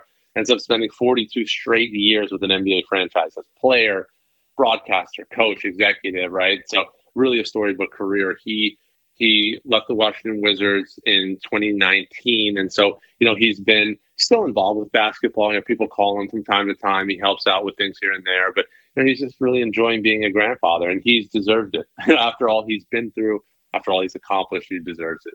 Does he still have a mustache? Absolutely. Me you got too. It. But I'm thinking about yeah. shaving it. Does he ever shave it? Have you ever seen him without it? when we were, my sister and I were young, she was probably eleven and I was eight years old. We went to the beach for a vacation during the summer, and we kind of said, you know what, Dad, why don't you just shave your mustache? And he did it. So when we were little, there was like, he shaved his mustache, and uh, that was the only time. And, uh, you know, it grew back quickly. And, you know, I read about his mustache in the book. It's like, it's mythical. Like all my friends, even my dad's mustache has, has its own persona. It's, it's so thick. It's like the Tom Selleck mustache, you know? So he has this really amazing mustache. It grew back very quick, but we he did shave it one time for us. You got to watch that Ernie and Bernie E S P N special, because your dad, he was a chick magnet then. What, they stole his picture and they found it in the sorority house? That's pretty cool.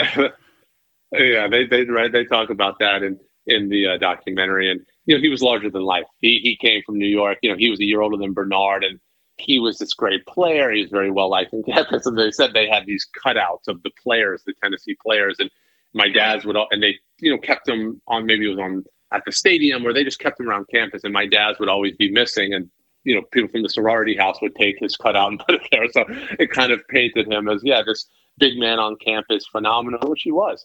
You know, basketball did that for him. He he was a beloved player and figure on campus.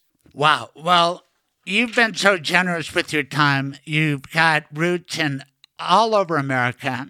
I can't let you go without talking about the champions. They took out the Nuggets. We were not at full strength. But when we saw that they kept Jokic under control, we knew Golden State was going to win the championship. But Steph Curry, there's a guy who's overcome injuries, and we talked about Ray Allen, and he just broke Ray Allen's records.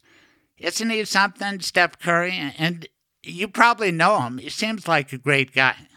Incredible. I, I do. I've been around him and interacted with him on several occasions. Great, incredible player, right? And he's changed the game with, you know, his shooting ability and just the joy with which he plays, right? That's what I love so much about him. Not only is he an incredible player, but he makes those around him better, and he kind of facilitates his spirit, which is really admirable. Uh, and then he's a ph- phenomenal person and teammate, human being. I think their the culture in Golden State is really good because it trickles down from him, right? His approach, and he's lighthearted, but he's competitive, and he's he's everything you'd want a superstar to be off the court uh, as a human. And then, yeah, his game is just, you know, we we really haven't seen anything like that. His shooting ability, and he's he's that's why he's been, you know, the M V P of the N B A, four-time champion. He's amazing. Someone I really, really admire. Well, your book is super. I hope it's going to be made into a movie. Any possibility of that? Yeah, I've had conversations. You know, many people have said that. I've had, you know, people from the industry have reached out. And so I don't know where those conversations are going to go. I hope they go to the big screen, right? Because for me, you know, my dream is just to share this message as broadly as I can, right? It's, it's just such an important story to me about my grandparents' survival, my dad's survival, my dad's you know, perseverance, and my own journey. And it's very relatable. We all, you know, we all go through things in our lives. And so I think that it can really provide a lot of hope and inspiration for people. So my fingers are crossed that, that we see it on the big screen one of these days. It's an important story for me. And again, maybe that's that extended Jewish family. I feel wrapped up in the embrace of your book. And it's an optimistic book. It's not a downer because of Anyu, who is the star. And her spirit is just unbreakable. I'm so glad she's still doing well. But I, I just like to leave with this, Dan, since you're so smart. The world seems a little tumultuous right now. Where are we going, and what can we do to steer it in the right direction? Oh, so just an easy little uh, softball yes, just, question yes. to leave on. Yes, yeah. And take sure. all the time you need. Yeah, listen, where are we going? No one knows, myself included. But I think I and I think my story is kind of part of this, because I always learned this from my family.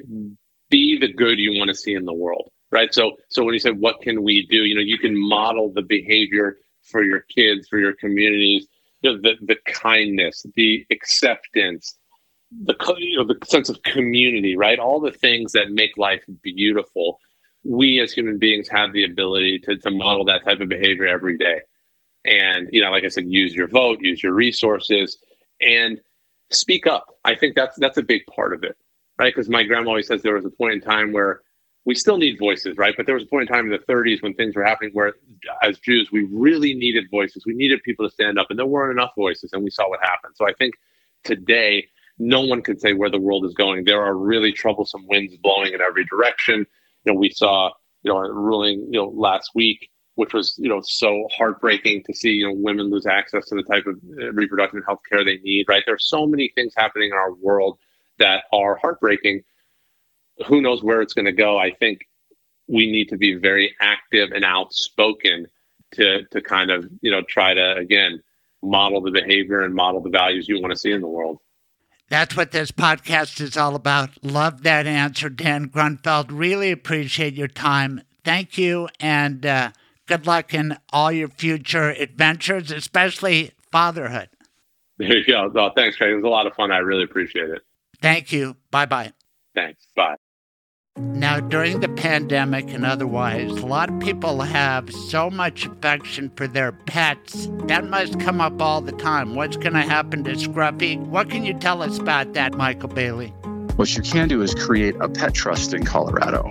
You put money into trust, and then that money is available and earmarked to care for the dog. And it can last the lifetime of the dog or twenty-one years, whichever is shorter. And then when the time frame for the trust is up, you can dictate who gets whatever leftover money, or I have several clients who will leave it to some sort of animal shelter or animal rescue to be able to care for other animals. How cool is that? You can go to Mike Bailey's office, and he has offices all over, and you could meet at your home, whatever. I love the way you practice law. You've kept it going for a long time. Tell everybody how they can make you their lawyer. So my phone number is seven two zero, three nine four, six eight eight seven. And again, that's seven two zero, three nine four, six eight eight seven. They can call me, or they can go online to mobile estate planning dot com. And there's a link there where you can schedule an appointment with me. Hello. Rachel Gunders, it's Craig. Hi, Craig. How are you? Did you know that even before I said it? Oh, I, I could have guessed from the voice. Isn't that something? Who else would have it? Your dad and I were just talking about voices because I, I love it, your dad's voice, and I think I like yours even better. Thanks for doing the podcast. Your dad's right here. Do you want to say hello? Yeah. Hi, Dad. How are you, Ray? I'm good. Thank you so much for having me. That's so nice of you. You know, he has a special title on our show, and it happens to be our second anniversary. We launched with a beautiful song called fourth of July. He has a tremendous backup singer. We're going to find out who that is, but his title here is Troubadour. Do you think it's fitting? I think it's so fitting. I always hear you calling him that on your walks. But he fancies himself a troubadour. He even has that in some of his songs. And then his latest album, the whole album was called Troubadour. I know. And he's he's coming out with a new one soon. So you'll have more songs to play on your podcasts. I am so excited for that. But the fourth of July only comes around once a year. And honestly, I try to rank your father's songs, but this might be number one. Thank you. I'm so glad that I'm I'm part of your favorite one. This is one of my favorites, too. I feel like it's just, it's it was one of my favorites to sing. Before we talk about the song, let's talk about you, Rachel Gunders. Who are you? Where did you grow up? And what do you consider your hometown now? Well, I would say I still consider Denver my hometown, um, although New York is starting to feel more like home. Um, I moved here almost exactly a year ago, actually, right on July fourth last year. Um, so I love it here, and I'm doing investment banking, and it's just a different lifestyle. It's much busier, but I really, it's a great place to be in your twenties. It is impolite to ask a woman her age, but you are so youthful. How old are you now, Rachel? I'm twenty-two, almost twenty-three. Did you have a chance to watch Cassidy Hutchinson, who's in her mid-twenties, testify before the Joint Select Committee January sixth today? I did read um, about it, and it's pretty it's pretty shocking to hear some of the things she had to say. Oh, watch her tonight. Anyway, I'm so honored that you are doing this. We're doing this a little in advance because your daddy's coming out to visit you. And we want to know, seriously, about your father. What have I known him for about ten years now? But you've known him a long time. Just tell me, what's he really like? Oh, gosh, that's a good question. Honestly, just such a good dad, always so present and involved in my life. Um, I just have had, I've been super lucky to have him in my life and my mom and just really great parents. I don't think, we've talked about how I don't think I'd be who I am at all without either of them. Like, I feel like I'm a really good balance of both of their personalities. I know he's a great dad, but present all the time? I mean, the guy can't stand still. I think that's even one of the lines in fourth of July. That is true. No, he's always he's always doing things, and he's always busy and doing his music. But I feel like whenever I needed something, he was always around, and he would always drop anything else that he was working on to be there for me. I know it. I think he gets that from his father.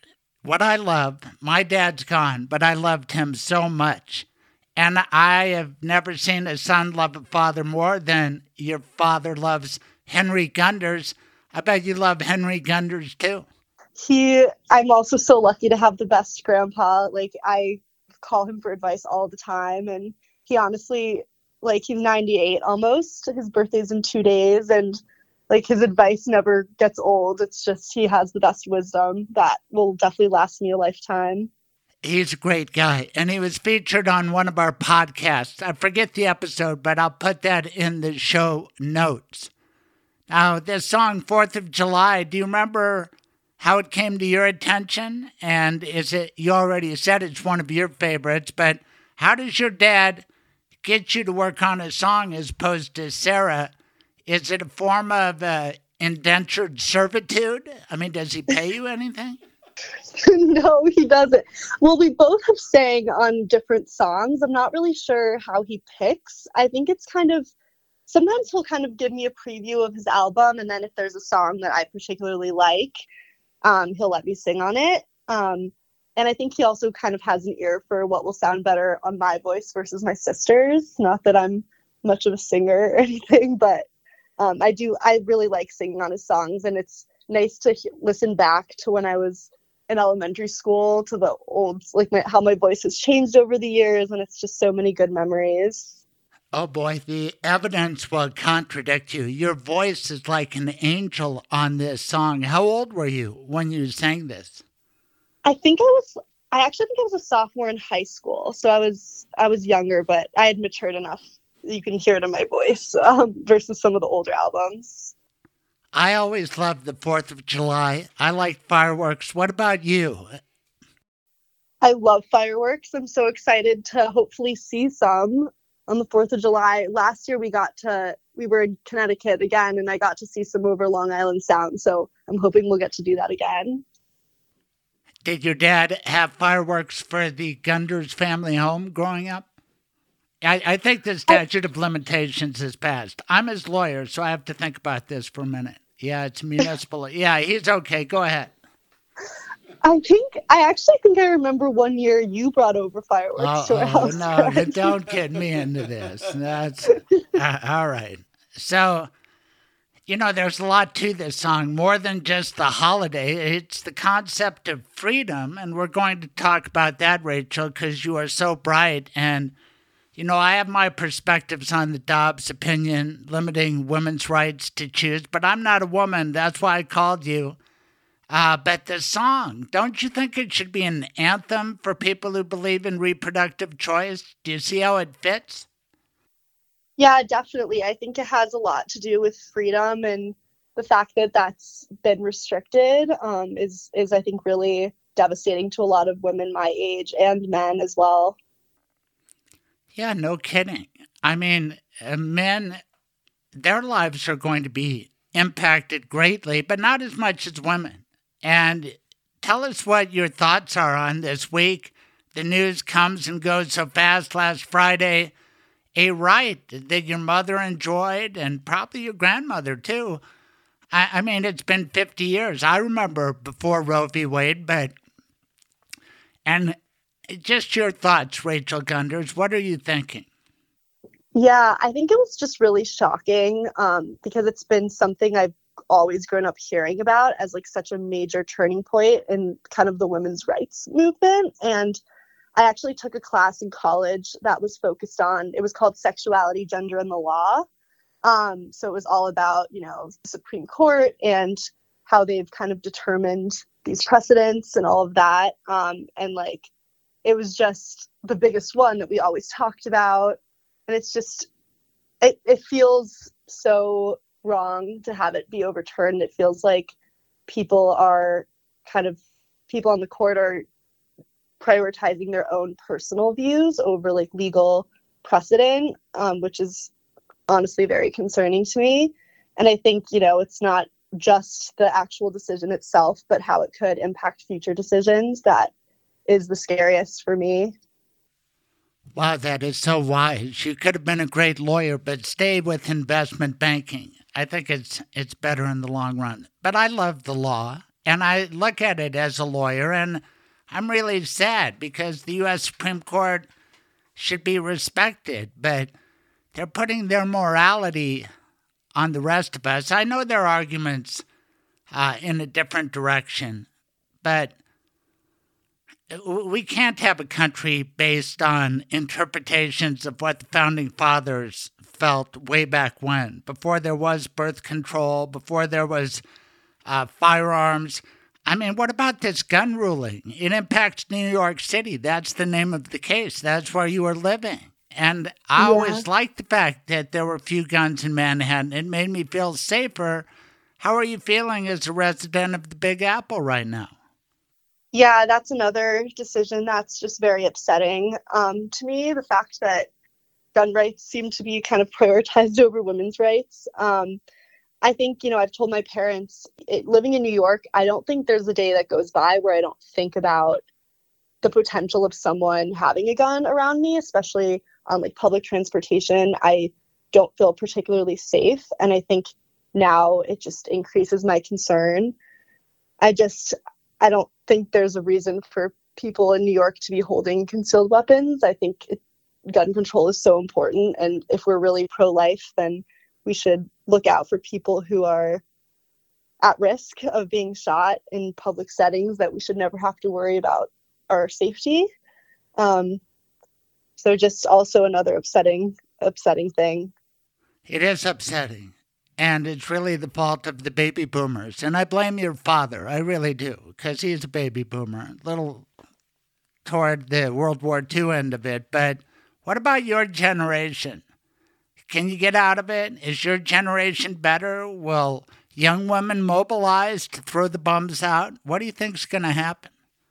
I don't know. I think I think my perception is is probably pretty skewed. Like, I like to believe that my generation is different and that we are more progressive on these sorts of things. But I also, you know, grew up in a pretty progressive area and am now living in New York City. So I, I definitely think there's there's people my age who are raised by parents who kind of pass along opposing beliefs. But, um, you know, the people who I surround with myself with definitely are in agreement that these things are just rights and we should have a right to safety and a right to choose.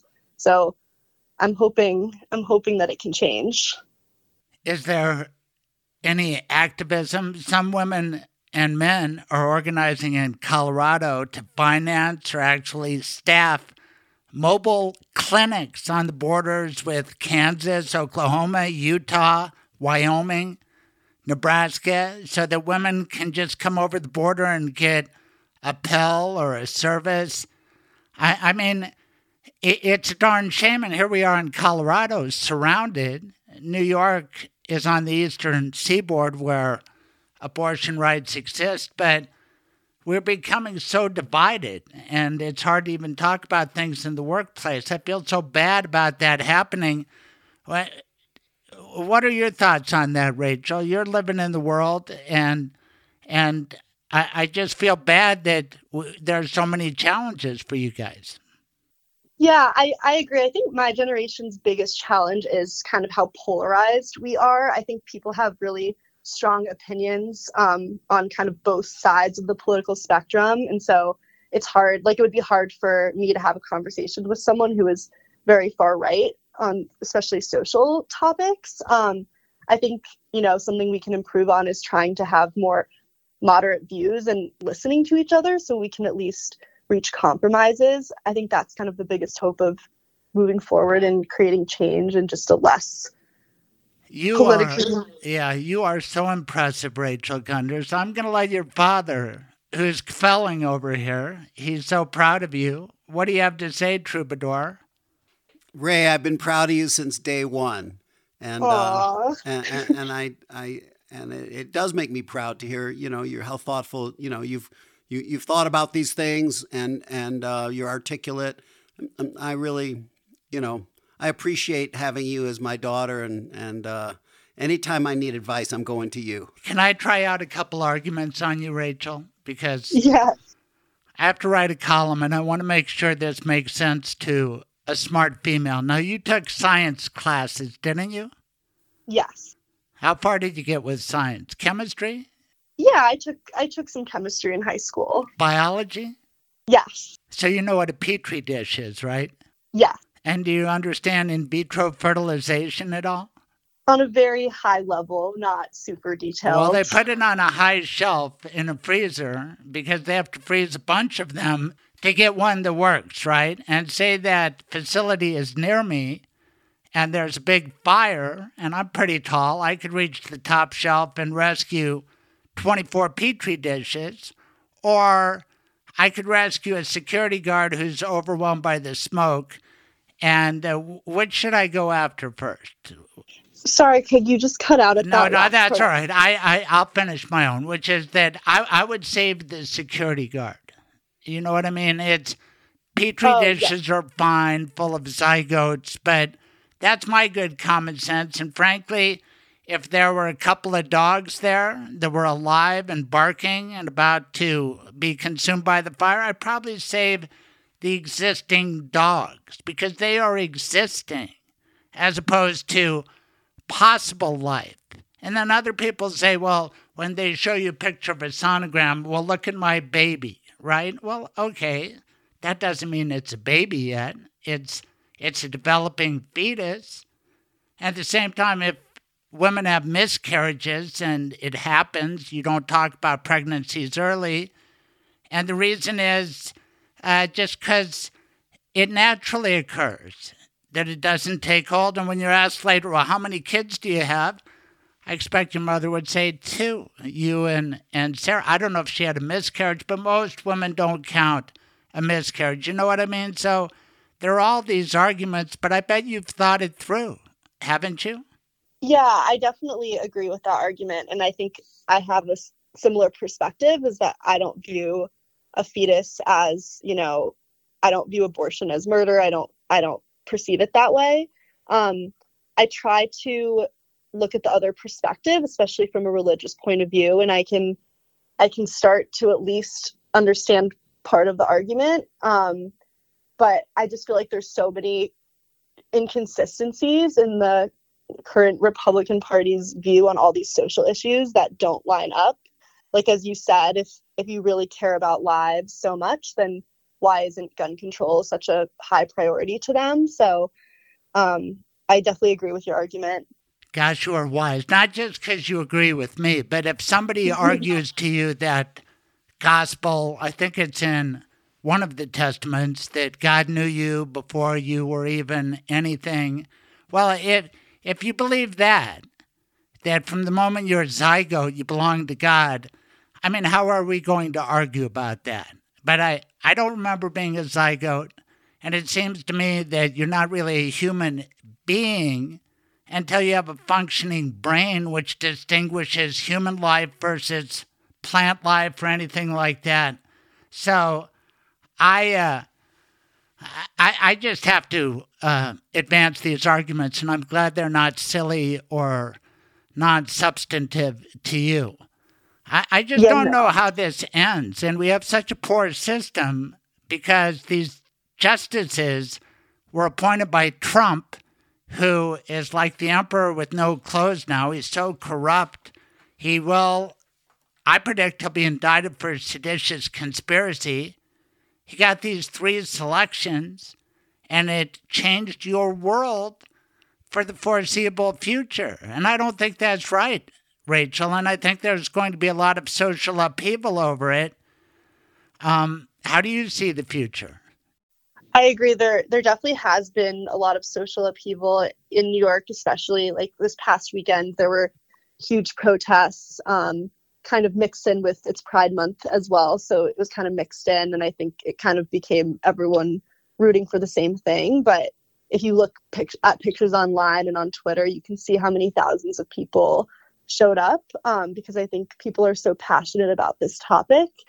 Um, yeah, I, I just think people should keep fighting it and protesting it. I, it made me proud and happy to see so many people show up for this. And that's sort of the theme of fourth of July. Dave Gunders, the author, it's about keeping moving. And just like your attitude there, you're getting active, you're going to keep moving. We have no choice. We need to advance as a society. You know, there's a lot of racism and anti-Semitism on the other side, too. And I think A hundred years ago in Colorado, my grandfather and the Klan dominated in Denver and Colorado politics for about five years, and then it burned out. And I'm hoping that Trumpism is like that. Maybe it's gone a lot further, but that's my hope for you in the future. And Rachel, I can't thank you enough for this interview, and I think I'm really depriving people by delaying the start of the fourth of July. The beautiful voice you hear in the background, that's Rachel Gunders, Troubadour. You sing beautiful too. Just talk about this song, fourth of July, and what it means to you. fourth of July, it's it's about freedom. It's about our great country that I love. Um, but it's about personal freedom as well. And Uh, it was somewhat autobiographical in, in in the sense that, you know, I loved I love to be moving. I love to move through uh, to see this country. I love through to be turmoil mo- because that song starts with something went wrong in your life. Right, right. It starts off. There's a relationship where he wants to ch- make make a change to kind of revitalize the relationship, um, and they're going to go and do a road trip. So yeah, it's about motion, moving forward. Love of country, love of the nat- of the natural beauty of this country, everything that I think um, came into play. Right, but think about it as an abortion song, reproductive choice. All of my life, there's never been a question.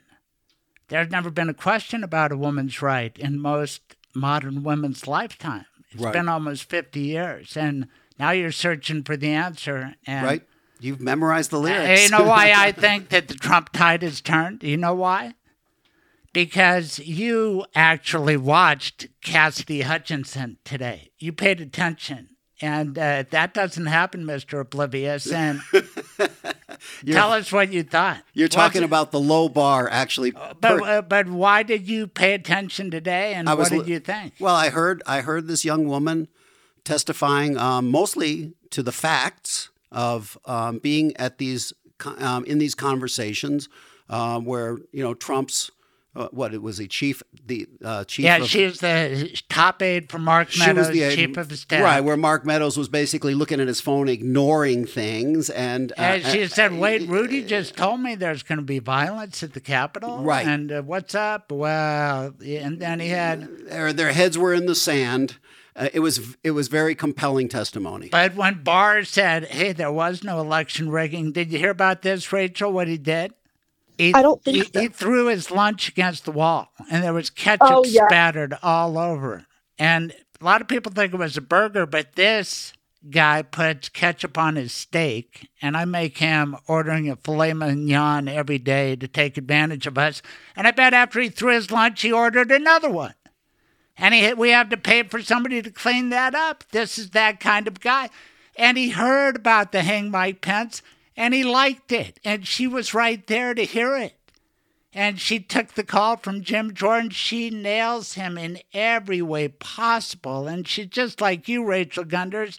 She's just a nice woman, smart, in her twenties, accomplished. And for a while there, Team Trump was paying for her lawyer and keeping a lid on her, but finally she broke free, hired a new lawyer, I don't know, a week or two ago, and that's what's caused this ruckus. And now the rats will come running, and if your dad's paying attention, then the end is near for Donald Trump. I'm just telling you, I know these things. Rachel, is this your first podcast? This is my first podcast. I'm so honored that it's yours. Well, it's not just mine. It's our two-year anniversary, and I've not had one episode without your father, our troubadour, Dave Gunders. Let's give a listen to Dave Gunders and Rachel Gunders with a sensational song for our special fourth of July show. It's called fourth of July. Enjoy.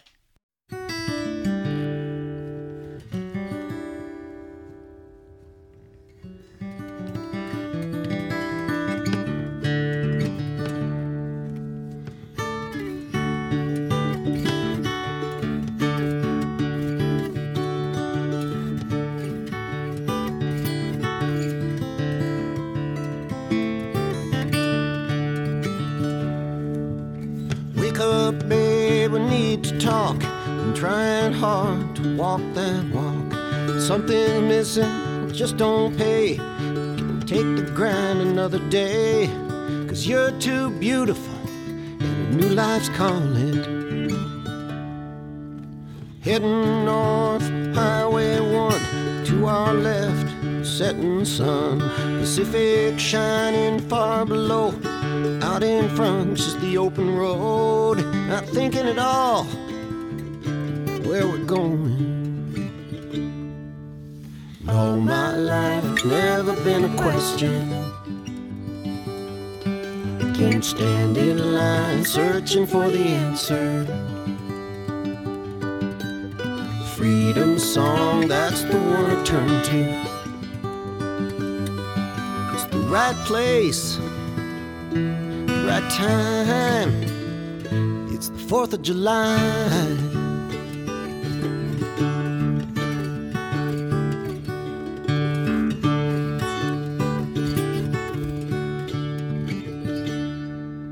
Some folks don't mind staying still, measure days and time to kill. But it's a crime, baby, wouldn't you say? Tomorrow feels just like today, and that ain't no place we're going. All my life, never been a question. I won't stand in line, got to be in motion. Come with me, feel the road calling. You won't see it all. I'm willing to try on the fourth of July.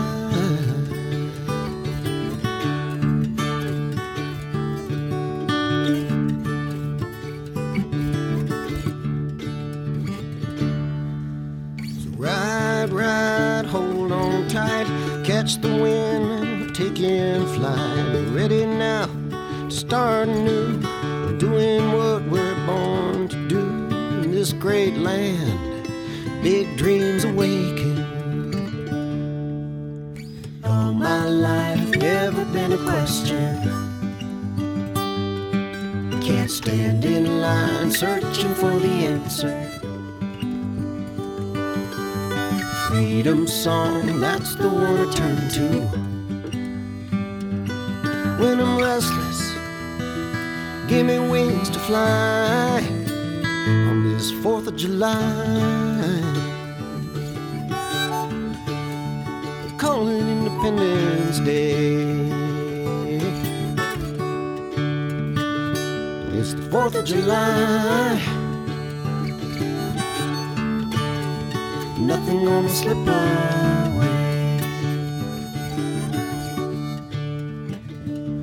fourth of July. I'm gonna slip away. fourth of July.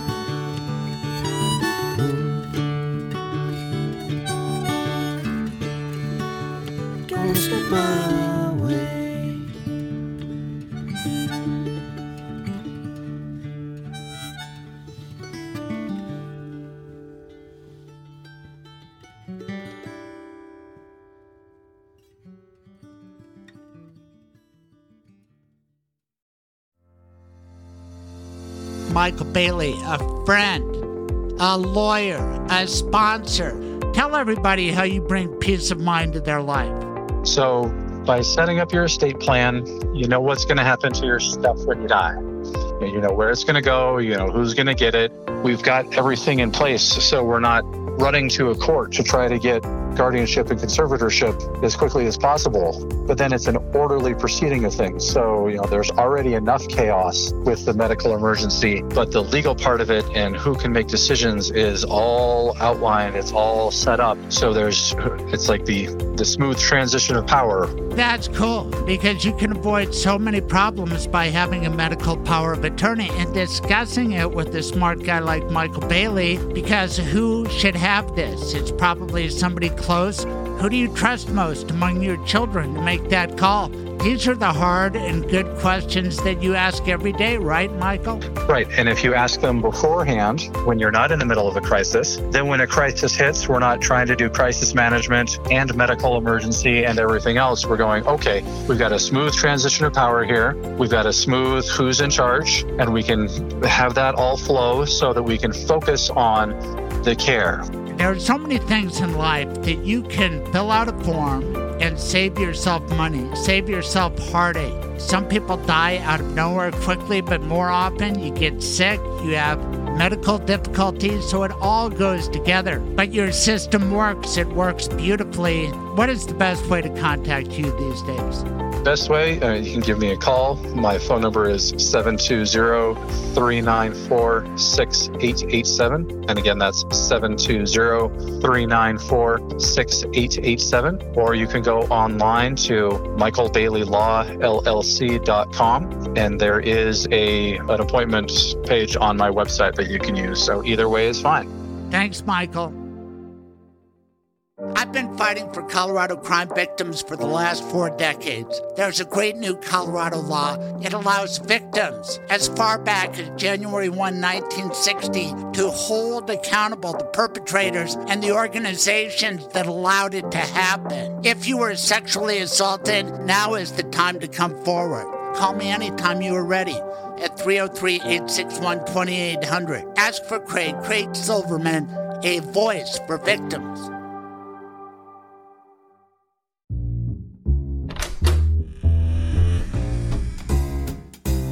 Welcome to Craig's Lawyers Lounge.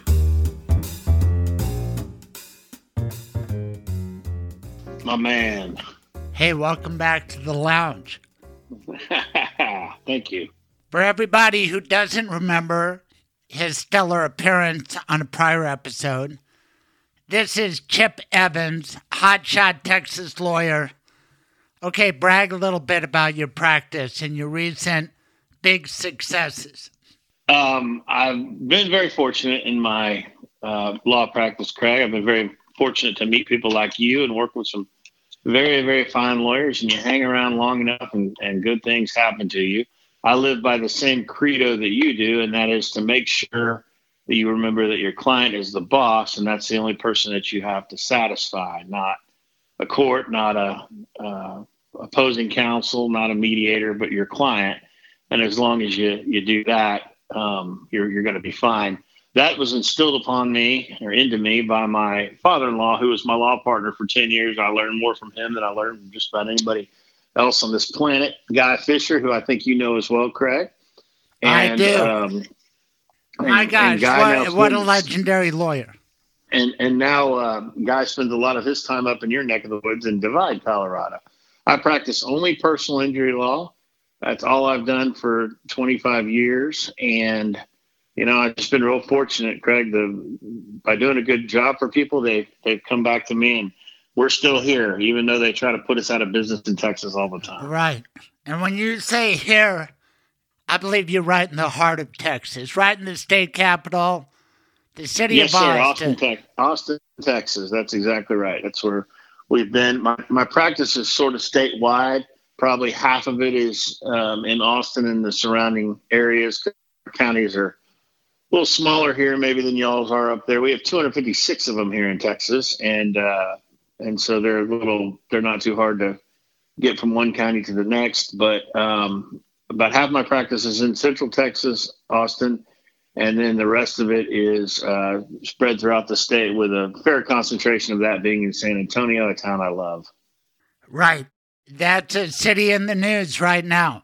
I mean, my God, yes. What happened with that boxcar full of immigrants? And how hot uh, was it uh, the other day in San Antonio?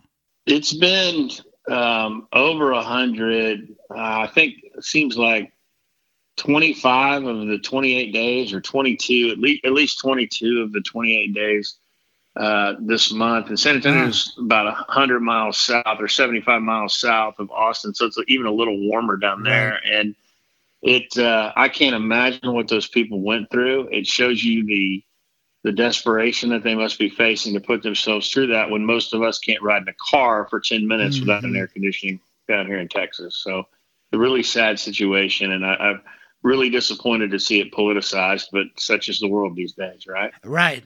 Oh, my God, the scenes we are seeing on our television, but right there in Texas, we've had it happen in Colorado.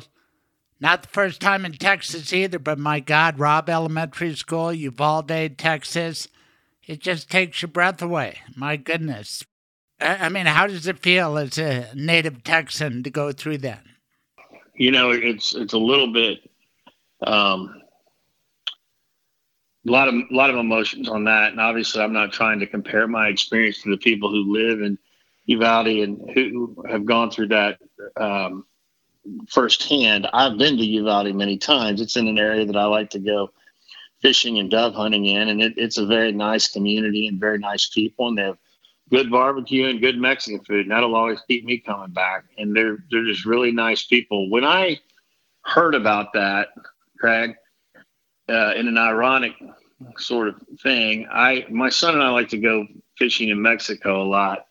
And my father-in-law, who, again, I have the utmost respect for, he doesn't like us to do that. He does, he thinks it's a little bit dangerous. And when I received the news in Uvalde of the Uvalde shooting and, and uh, of the tragedy there, I was actually in Mexico fishing, and I, I actually thought to myself, I'm actually safer down here in this fishing lodge than I am in, in an elementary school or a grocery store in Texas. It, it's just absurd, man. It's just absurd.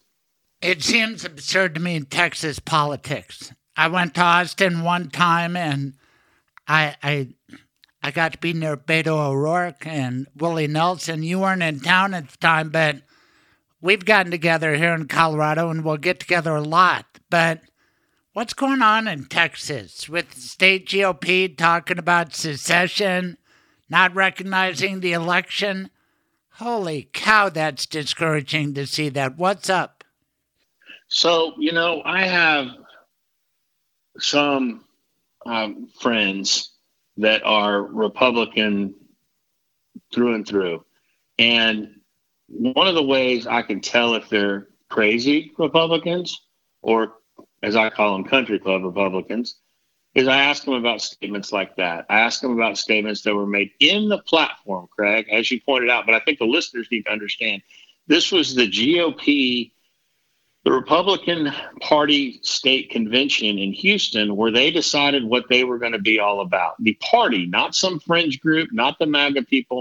This is the official party of Texas. And they decided that they wanted to have a referendum, number one, on uh, if Texas should secede or not. I don't think they have any concept of what that actually means.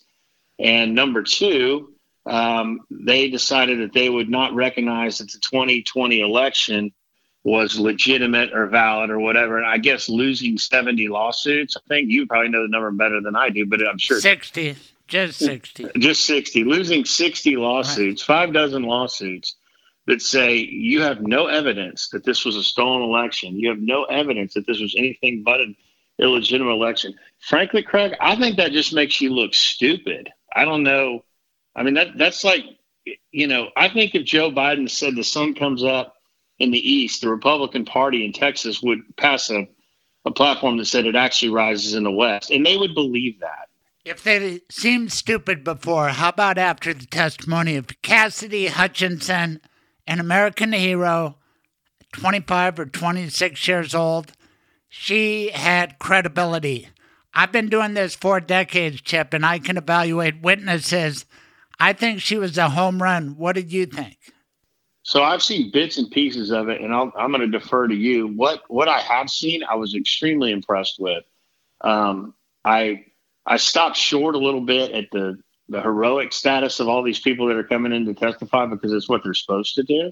We're supposed to unearth information and right wrongs in this country, and it seems like we sometimes tell people they're heroic for doing it. That being said, I know there's actual physical danger when you're dealing with the Trump people, but the uh, um, I'm very impressed with the young lady, and the testimony confirmed two things for me that I already thought, um, which is the whole thing is the corrupt deal, just this, just this side and maybe beyond organized crime, number one. And number two, Trump is a petulant child. And I knew that before mm-hmm. he was even the nominee. Before the he, he threw it, he threw his lunch mm. into the wall, ketchup spattered everywhere. And that's the right what? term. It's not yeah. splatter, it's spatter. No L in there.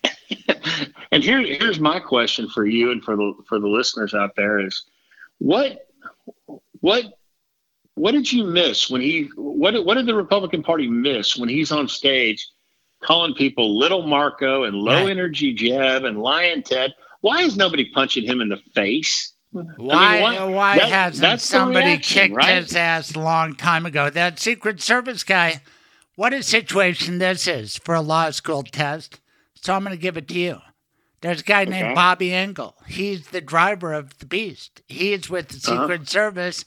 Trump says we're going to the Capitol because this guy was going to go there and declare martial law and be like uh, some third world oh, dictator. Yeah. Giuliani cooked it up.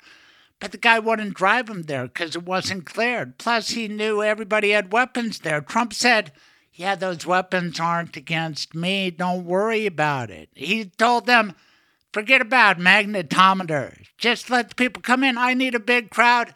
Then he really was going to go there. So Bobby Engel uh, was told by uh, Pat Cipollone, hey, don't do this. And the president said, let's go. And Engel said, no, sir, we're going to the West Wing. And the president, according to reports, said, I'm the fucking president. We're going to the Capitol. And then Bobby Engel said, no, sir, we're not. And then Trump lunged from the back, grabbed the steering wheel, and Bobby Engel took his other arm, grabbed Trump, threw it off.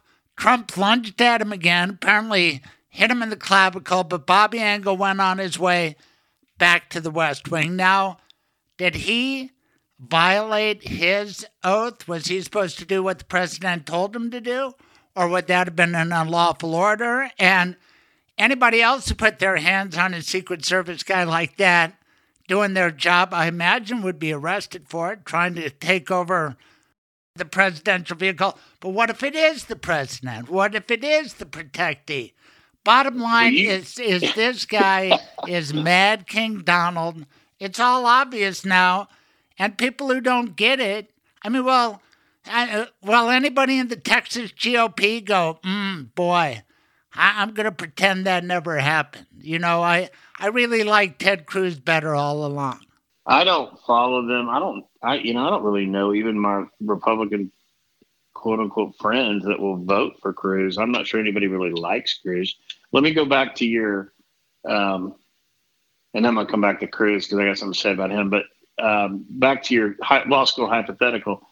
I don't. I've never seen the oath that um, the Secret Service agent takes. I assume that the oath involves, if it's like most law enforcement oaths, it involves, above all, upholding the laws and the Constitution of the United States of America. And if Bobby Engel told Trump, we're not doing this because that was a violation of the laws and the Constitution of the United States of America, then Bobby Engel was well within his rights. On your second sort of point about, you know, did he commit assault on a Secret Service agent? Of course he did by the legal definition, but who fucking cares, right? right? The real, the real, the real question is, if it had been anybody other than Donald Trump that had slapped Bobby, slapped Bobby Engel in the chest, would they still be walking around today? And the answer to that is no. They would have, they would have had the ever loving shit beat out of them on the side of the road, right? Right, and that's something and we, that I, I'd all, like to see. We would have cheered it on. We would have cheered it on. Yeah, you know, I don't like to even talk about violence. It's never the answer. But if anybody ever deserved to take one just in the kisser to say, you're bullying, now back off, right, it's President Trump and Ted Cruz. I can't believe that guy didn't get punched a lot. Well, he probably did, and that's probably why he's the bully he is now. But, you know, Cruz likes to do things like tweet out tweet out stuff about we, we have a constant, like, battle with our energy grid here as to whether it's going to hold or not, and that's well documented, and doesn't matter whether it's too cold or too hot. It always seems to be in peril. And Cruz, Cruz, you know, he tweets out. Cruz was a big one of the big proponents, or at least certainly on the train, of uh, we're going to have our own grid. We're not going to be subject to federal regulation. We're not going to share. We're not going to participate in this, you know, globalist, whatever he called it, uh, energy cooperative with the you rest of the United globalist, States. You know what I take global, globalist is code for? Uh, probably Jews. Not racist. Jews. Yeah, it could be. Yeah, yeah, that's what I hear. A lot of people who say globalists or the left, I'm saying, are you are yeah, you I'm talking sure about Jews? I, I don't know. That's what I hear. And um, global and, globalist to me is just someone who shares a sandbox, man. But anyway, Cruz tweeted out all this stuff about. Well, Jews are famous know, for sharing their sandbox. I know. I right. know. Um, and anyway, the Cruz had tweeted out all this stuff about thanks to the Biden energy policies, Texans will be feeling it with their air conditioning and electric bills this this summer. Well, that's bullshit, man. That's bullshit. The we're not on the grid with everybody else. Our electricity comes from our resources in Texas, our dams, our wind, our solar. We're on our own grid. And, and the, the whole point of that was originally so that, you know, we wouldn't be holding to all these, we'd be beholden to all these crazy Washington, you know, energy policies that everybody else is. And I just, I'm real tired of that. I'm real tired of the dishonesty and just, and then the knowing dishonesty. And these, these hearings just underscore it. I have a song this week from our troubadour, Dave Gunders. It's called fourth of July, where somebody encounters a problem and they got to move on. Okay, you've identified some problems in Texas.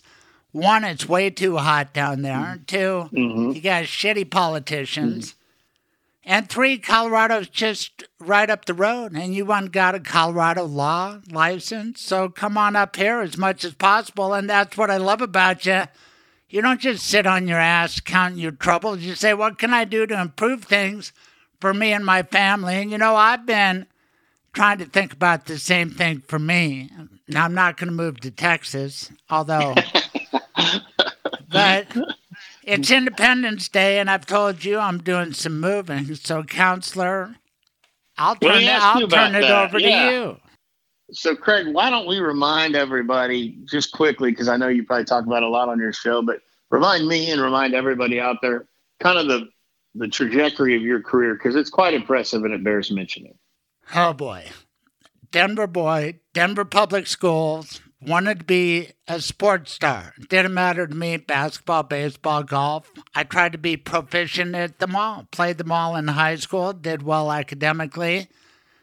I was asked to play basketball at a school back east called Upsala College. It subsequently folded, but not for lack of trying in small college basketball, where my coaches both ended up being N B A coaches. But alas, I realized I was more likely going to be a lawyer than a professional basketball player. Came back to Colorado College, and uh, I had a great time there playing ball. In fact, basketball, baseball, and golf. You can do all that at C C. Went to C U Law School, started as an intern in the Denver D A's office, spent sixteen years there, and I handled some big-ass cases, went into private practice after running for Denver D A against Bill Ritter, who went on to be governor. He was the incumbent Democrat D A at the time. I ran as an unaffiliated candidate. So when people talk about being independent, and I label my podcast independent, I actually ran as an unaffiliated independent candidate saying, you know, politics and prosecution are a poor mix. And I think that's been borne out since nineteen ninety-six, but it was not a winning ticket for me. So I was launched into private practice, tried to be like Chip Evans, and through decades now, I've learned a lot about practicing law, and I love doing personal injury work because I like helping victims. I like helping people who've been hurt through no fault of their own. And sometimes that means people accused of crimes, but I like helping victims of crimes, and especially bad driving, drunk driving, uh, all of that stuff. People who hurt other people. I like to help people who've been hurt, and the law allows us to do that. Along the way, when I left the D A's office, Jean Bonnet got killed. The media asked for my opinion because I'd handled a lot of big cases. Jean Bonnet took off. We had Columbine. We had the Oklahoma City bombing trial. We had Kobe Bryant. I was called on for national and local commentary on all of that. That turned into uh, a media career that's lasted decades, climaxing with this podcast talking to you right now. So there you go. And I'll- I'll tell us that's a very good rendition. So I'll tell a story of how I met you. So one day I was sitting in my office. I was probably, uh, gosh, I couldn't have been more than twenty-seven, twenty-eight years old. And uh, I'm fifty now, just to put it in context. And a guy calls me, and, and my assistant says, there's a guy from Colorado, a lawyer from Colorado on the phone named Craig Silverman. He was talking about a case. And I think you'd found me on the internet maybe. And, and, for our listeners out there who are familiar with doing the internet on your phone, this was back in the time when you had to dial it up. Like you, you had to have a dedicated phone line for your, your internet. It was a new thing. And, and Craig found me on the internet, and we got to talking, and he had a case down here in Texas that he needed some help with. And so we started working on the case together. And then I went up to Colorado six or seven months later, and I invited Craig to go play golf, not knowing about his illustrious golf career. Um, and all the athletic achievements he had. And I, I play a decent game of golf. And so Craig on the first tee says, well, let's make this interesting. Uh, let's play for ten dollars a hole. And he talks to me, that son of a bitch talked me into playing twenty-seven holes with him that day. And I think I was happy. I only lost about one hundred twenty dollars. No, but it was so. Your home course. I'd never no, it seen it, but it was course. Beautiful. Garden of the Gods. I, I still That's have where it was, yeah. Oh, that was beautiful. That was fun. And was I haven't gotten, anyway, I haven't played that well since. I just wanted to let you know. We had a great time and have been friends ever since. So, Craig, you want to talk about um, what your what your latest career move is and what yeah, you're doing? Yeah, I mean, I've talked to you about it because you're such a great P I lawyer. And I've told all my friends, and my friends, that includes my podcast audience. This will air in July. And I'm starting Craig Silverman Law. And I'm leaving my former law firm because of some things that have to do with uh, MAGA World. And anyway, I don't want to be a part of MAGA World. That's part of my podcast. I think this big lie and the people who are part of it, they're ruining America or trying to. You think I'm overreacting, or is that the way to go? I, I think that I think that when you and I were talking about this a week or so ago, and you were expressing to me that not only do you not want to be a part of MAGA World and not, as a lawyer, you have to, you know, represent who your clients are, who your firm represents. And you're such a good lawyer, you don't necessarily want to be a part of that. That's the one thing. But the other thing I thought that was really stand up on your part, Craig, was that, you know, your bent or your feelings and, and what you do and what you've researched into MAGA World, as we'll call it, you can't stand for the big lie. And to be part of an organization that is defending people, and they deserve the defense, and God knows they need it, but they deserve the, the best defense they can get. But to have someone with your feelings at that firm might even present a conflict. And, I, and so I think that you stepping away from that is a really stand-up move, and, and letting them go get the best defense because, like I said, they're going to need it. But you, it also gives you an opportunity to kind of start your new thing. You want to talk about what you and I are talking about doing? Well, I think we spread it out over a few weeks. Let's okay, figure it out. But I, I'm, I'm, I'm flapping my wings. I'm declaring independence. But a hard thing for me, Chip, is I've worked for four decades downtown Denver, and I'm leaving there. I'm excited to be working closer to home in the tech center right at I twenty-five in Bellevue. What a beautiful office we've been able to it, obtain. It looks nice. Yeah, it looks really nice. Well, why don't you tell? Go ahead. Why don't you tell us exactly what kind of cases you handle? Oh boy, My ideal case is somebody who's been victimized by a bad guy. That could be a bad driver, a reckless driver, negligent driver. But holy cow, there are ways to get money sometimes if you are a victim of a crime. I love helping people in that sort of situation. My heart reaches out to them. And I love honest testimony. You know, we talk about Donald Trump, but you and I know this. This Republican Party that's been hijacked by Trump, let's see if they can shed him. But they've long been in bed with forces against consumer rights and the people we represent. They grease, uh, they get greased by insurance companies to try to limit what our clients can recover. So, you know, there are two sides of that story, but you and I have chosen the right side. And let's right. be honest that the Republican Party is in bed with the insurance interests, and that's a damn shame. And I hope they step away from Trump, too. Well, somebody asked me one time, I, I stole this line from Bill Maher, but I think it's a good one. And I'm not the hugest Bill Maher fan, but he says some funny stuff. And this one hung with me. Uh, he said, why why are you, with your your background and, you know, what you do and, and maybe the perceived success I've had, why are you, why do you lean the way you do? And I said, well, honestly, because here's the choice. Here's the choice. I can get in bed with the evangelicals and the insurance companies, or I can get in bed with the environmentalists and the trial lawyers, and I choose the latter. Good choice. Although and, all this you know, in-bed imagery seems a little like an orgy to some point.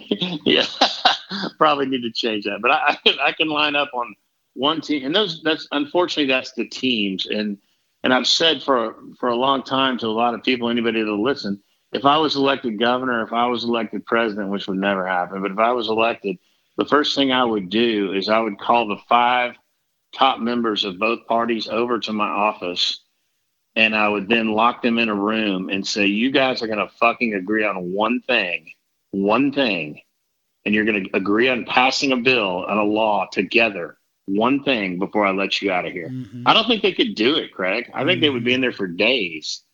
No, and that's ridiculous. There's something we can agree on, right? Well, here's the thing. You're only fifty. I call you junior. And I'm at a point in my career where I'm pretty outspoken against MAGA because it threatens what I do for a living, what you do for a living. The rule of law mm-hmm. is under attack. We could go off on the Supreme Court, and we're going to keep talking because I like talking to you. You're smart. I like the way you curse. I love it all with the Texas accent. And, but the bottom line is our profession is under attack. Rule of law is under attack. And okay, MAGA people, just like my dogs say, they're entitled to representation, but not by me. They're not going to be happy right. with me, right? Because I'm outspoken right. on this. And, uh, you know, there are plenty of... I, I can point to MAGA personal injury lawyers. It disgusts me that anybody I know would still be MAGA after what we hear from Cassidy Hutchinson. If you can't put together that kind of logic, then what are you going to do? I mean, the president's guilty of seditious conspiracy. He was the ringleader with a bunch of racist folks, too. People he knew yeah. had weapons. See, I keep coming back to it, but that's why somebody who's in bed with Donald Trump, to go back to that uh, imagery we keep using. I don't want to be in bed yeah. with Donald Trump or anybody who's in bed with him. No, and you, you've spent a lot of time, you've been ahead of this deal. I mean, all, all of these hearings, and you should feel, I don't know that you needed it, but you, you should feel somewhat validated because you've been saying this a long time. Well, not and really. I, saying, I feel guilty because if I, if I could deny it, I would, but I voted for Trump in twenty sixteen.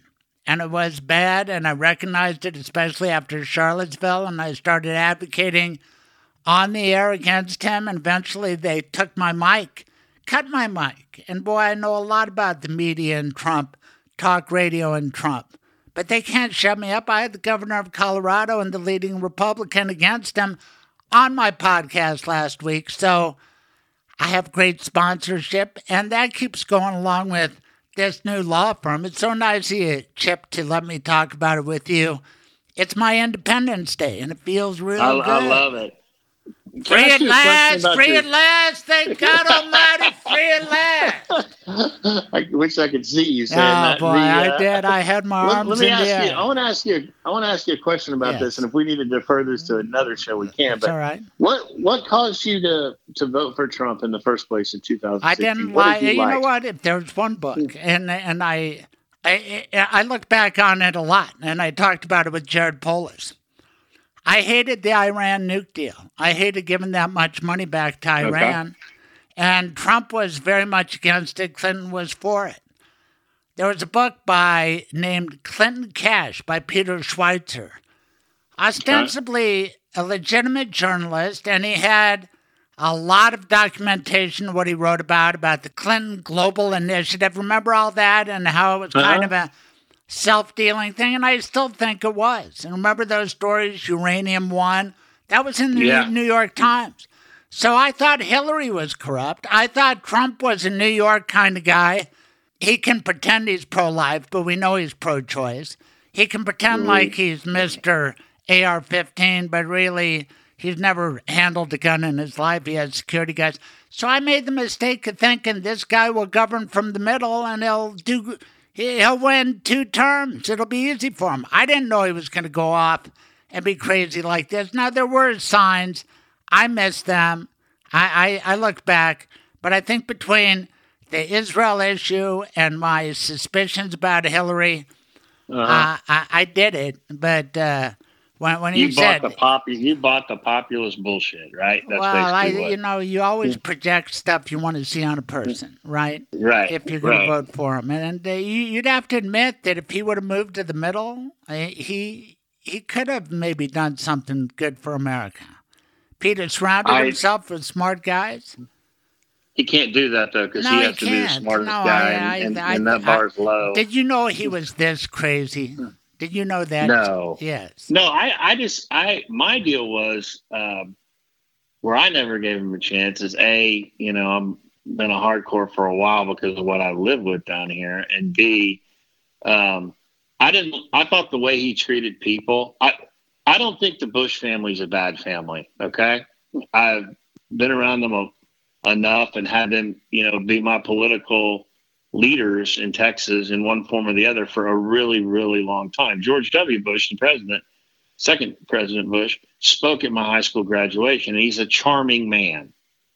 And I, I have respect for that family. I don't necessarily agree, of course, with everything they say, but I have respect for that family. And when he treated Jeb Bush and Rubio and Cruz, I don't care about, but he still treated him poorly. And the rest of them, when he treated them so badly, he showed me his true colors and true character, that he is nothing more than a drugstore bully. Well, you were right. Hmm? Can I tell you and my I, George? I can I that. tell you my George W. Bush story to back you up sure. on him being charming? Yeah. When I'm running against Bill Ritter for D A, the Republican Party embraced me because Ritter was a Democrat. They didn't have a candidate, so I got invited to their soirees, including a big one on Cherry Hills Country Club. I think it was Walt Koebel's house, for a reception with George W. Bush, who was governor of Texas, flying up to be part of this Colorado Republican shindig and pre-party. Okay, and this okay. guy's a golfer, so he's got a golf mat. When people wear spikes, you can clean it. And there's George W. Bush in the entryway, and my beautiful wife, Trish, arrives, and for once she's wearing heels. She's already tall, but she's just looking beautiful. She's got a wonderful dress on.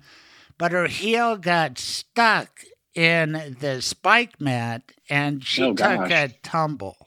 And I mean, she did a somersault with her dress kind of flying up oh, over wow. her head, right into George W. Bush. And, and he was a perfect gentleman. He kind of helped he her helped up. Her and, up. It was nice yeah. to meet you. Nice to see you're in good shape like that. It's so funny. And then we talked at the Marriott on Hampton. That's what it was, at the at the big banquet, and he said, hey, I saw a bunch of your signs driving over here. You you told me about your race, and you're doing good. You have your signs out, and that's where I put, and you might get a kick. My I was I had placing victims first was my motto. At first, I was going to have okay. putting victims first, but if you read that, it it's like putting victims first. Yeah. And I've been a putting victim too many times to make fun of that. True. So anyway, it's so good to talk to you, Chip, on Independence Day. How do you celebrate the fourth of July? Is that a big deal to you and your family? Craig, I'm going to be in Hawaii on Independence Day, and I've always wanted to be over there because I don't know if you have spent much time in Hawaii, but they have a, they take a different view of the United States, and um, I, I want to see what it's all about. That's what I'm going to be doing. What island? Well, which island are you going to? Going to be on the Big Island of Hawaii this time. We've been to a lot of them, but we're going to be on the Big Island. Which part of the Big Island? I've got friends over there. On the Kona Coast? Oh, boy. I might have a golf yeah. partner for you. He wants uh, to play you? for ten dollars a hole. No, with inflation, it's twenty dollars. And no, well, I'm not my, flying over there, but it's a guy. My son will be with, my son will be with me. Oh. He can handle any. He can handle anybody. He's a stick, so... Um, He'll he'll be. I'll happily stick him on, on whoever you got. All man, right, whoever Chip. You got. Well, let's make this a regular date. Love talking about it. Thanks for letting me introduce the concept of my new law practice. We're going to kind of tease it out over the course of the next month. Sounds great. Getting a phone number, all that sort of good stuff. But people know how to find me, and I know how to find you, even in Kona, Hawaii. Okay. That's awesome, Craig. Thank you very much for having me on. I look forward to being on again. All right. Happy birthday, America. I, I agree with you on that. Happy birthday, America. All right. See you, Chip. Bye. Bye-bye, Craig. Michael, of course, is a great sponsor of my show, but more than that, he's my lawyer, my end-of-life planning lawyer, and I've got two dogs. What about you? I have two dogs right now as well. And not only do you love your dogs at home with your kids and your wife, but you get involved with dog issues in your law practice. Tell everybody about that. So I will write pet trusts, which is you can earmark money to take care of your pets. Um, you know, a lot of people, you know, they've got their dogs and you know, they love their dogs. But then if somebody were to, you know, if you're if you were to pass away, you know, who's going to take your dogs? Who would who would love your dogs as much as you do? I don't know that anybody would love your dogs as much as you do. But like I grew up with dogs. And so if I were to pass away, then my parents or my siblings could take the dogs. So when you set up a pet trust, you can dictate who's going to get those dogs and then who you can leave money to take care of the dogs as well. I like working with you, and I think you are ahead of your time. You have fifteen different locations. How cool is that? It's, it is nice to be able to go to all the different locations and, you know, meet people where it's comfortable and more convenient for them. And nobody wants to drive from one part of Metro Denver to the other to meet with a lawyer. You will come to them. Yep, and I'll deal with traffic so you don't have to. Tell us how people can get in touch with you. My direct phone number is seven two zero, three nine four, six eight eight seven, or they can go to my website, which is mobile estate planning dot com. And again, that's mobile estate planning dot com. And there's even a schedule, you know, there's a book an appointment link on this on the website. All right, Michael Bailey, thank you. Hey, I have some exciting news. I am starting my brand new law firm. Its attitude, mine. The legal skills, mine. The support staff, incredible. Find us online soon at craigs colorado law dot com. Find me right now on Twitter at craigs colorado. Craig Silverman, a voice for victims. Hey, I told you this would be good. Thank you, Rachel Gunders. You are magnificent. What a future. I wish I could invest in you because you're going places if the world will get out of your way. Sorry about what the baby boomers have done, but we're not done yet. And I'm not done. Craig Silverman Law begins right after the fourth of July. I like that starting date. I really like the freedom concepts contained in the magnificent book, By the Grace of the Game, about the amazing Grunfeld family. Thank you, Dan Grunfeld. Best wishes to you and your young family. And Chip Evans, I think you're a mainstay. I think you should come to Colorado. and I think you will. Let's play golf again. Happy fourth of July, everybody. I hope you enjoyed this special Independence Day edition. It's been impactful and important, and I'll see you next Saturday. Bye. Thank you for listening. Tune in live every Saturday morning, nine to noon Mountain Time. Visit the craig silverman show dot com for the podcast, blog, and more. Be sure to subscribe on all major podcasting platforms to be updated when new episodes are available. This has been The Craig Silverman Show.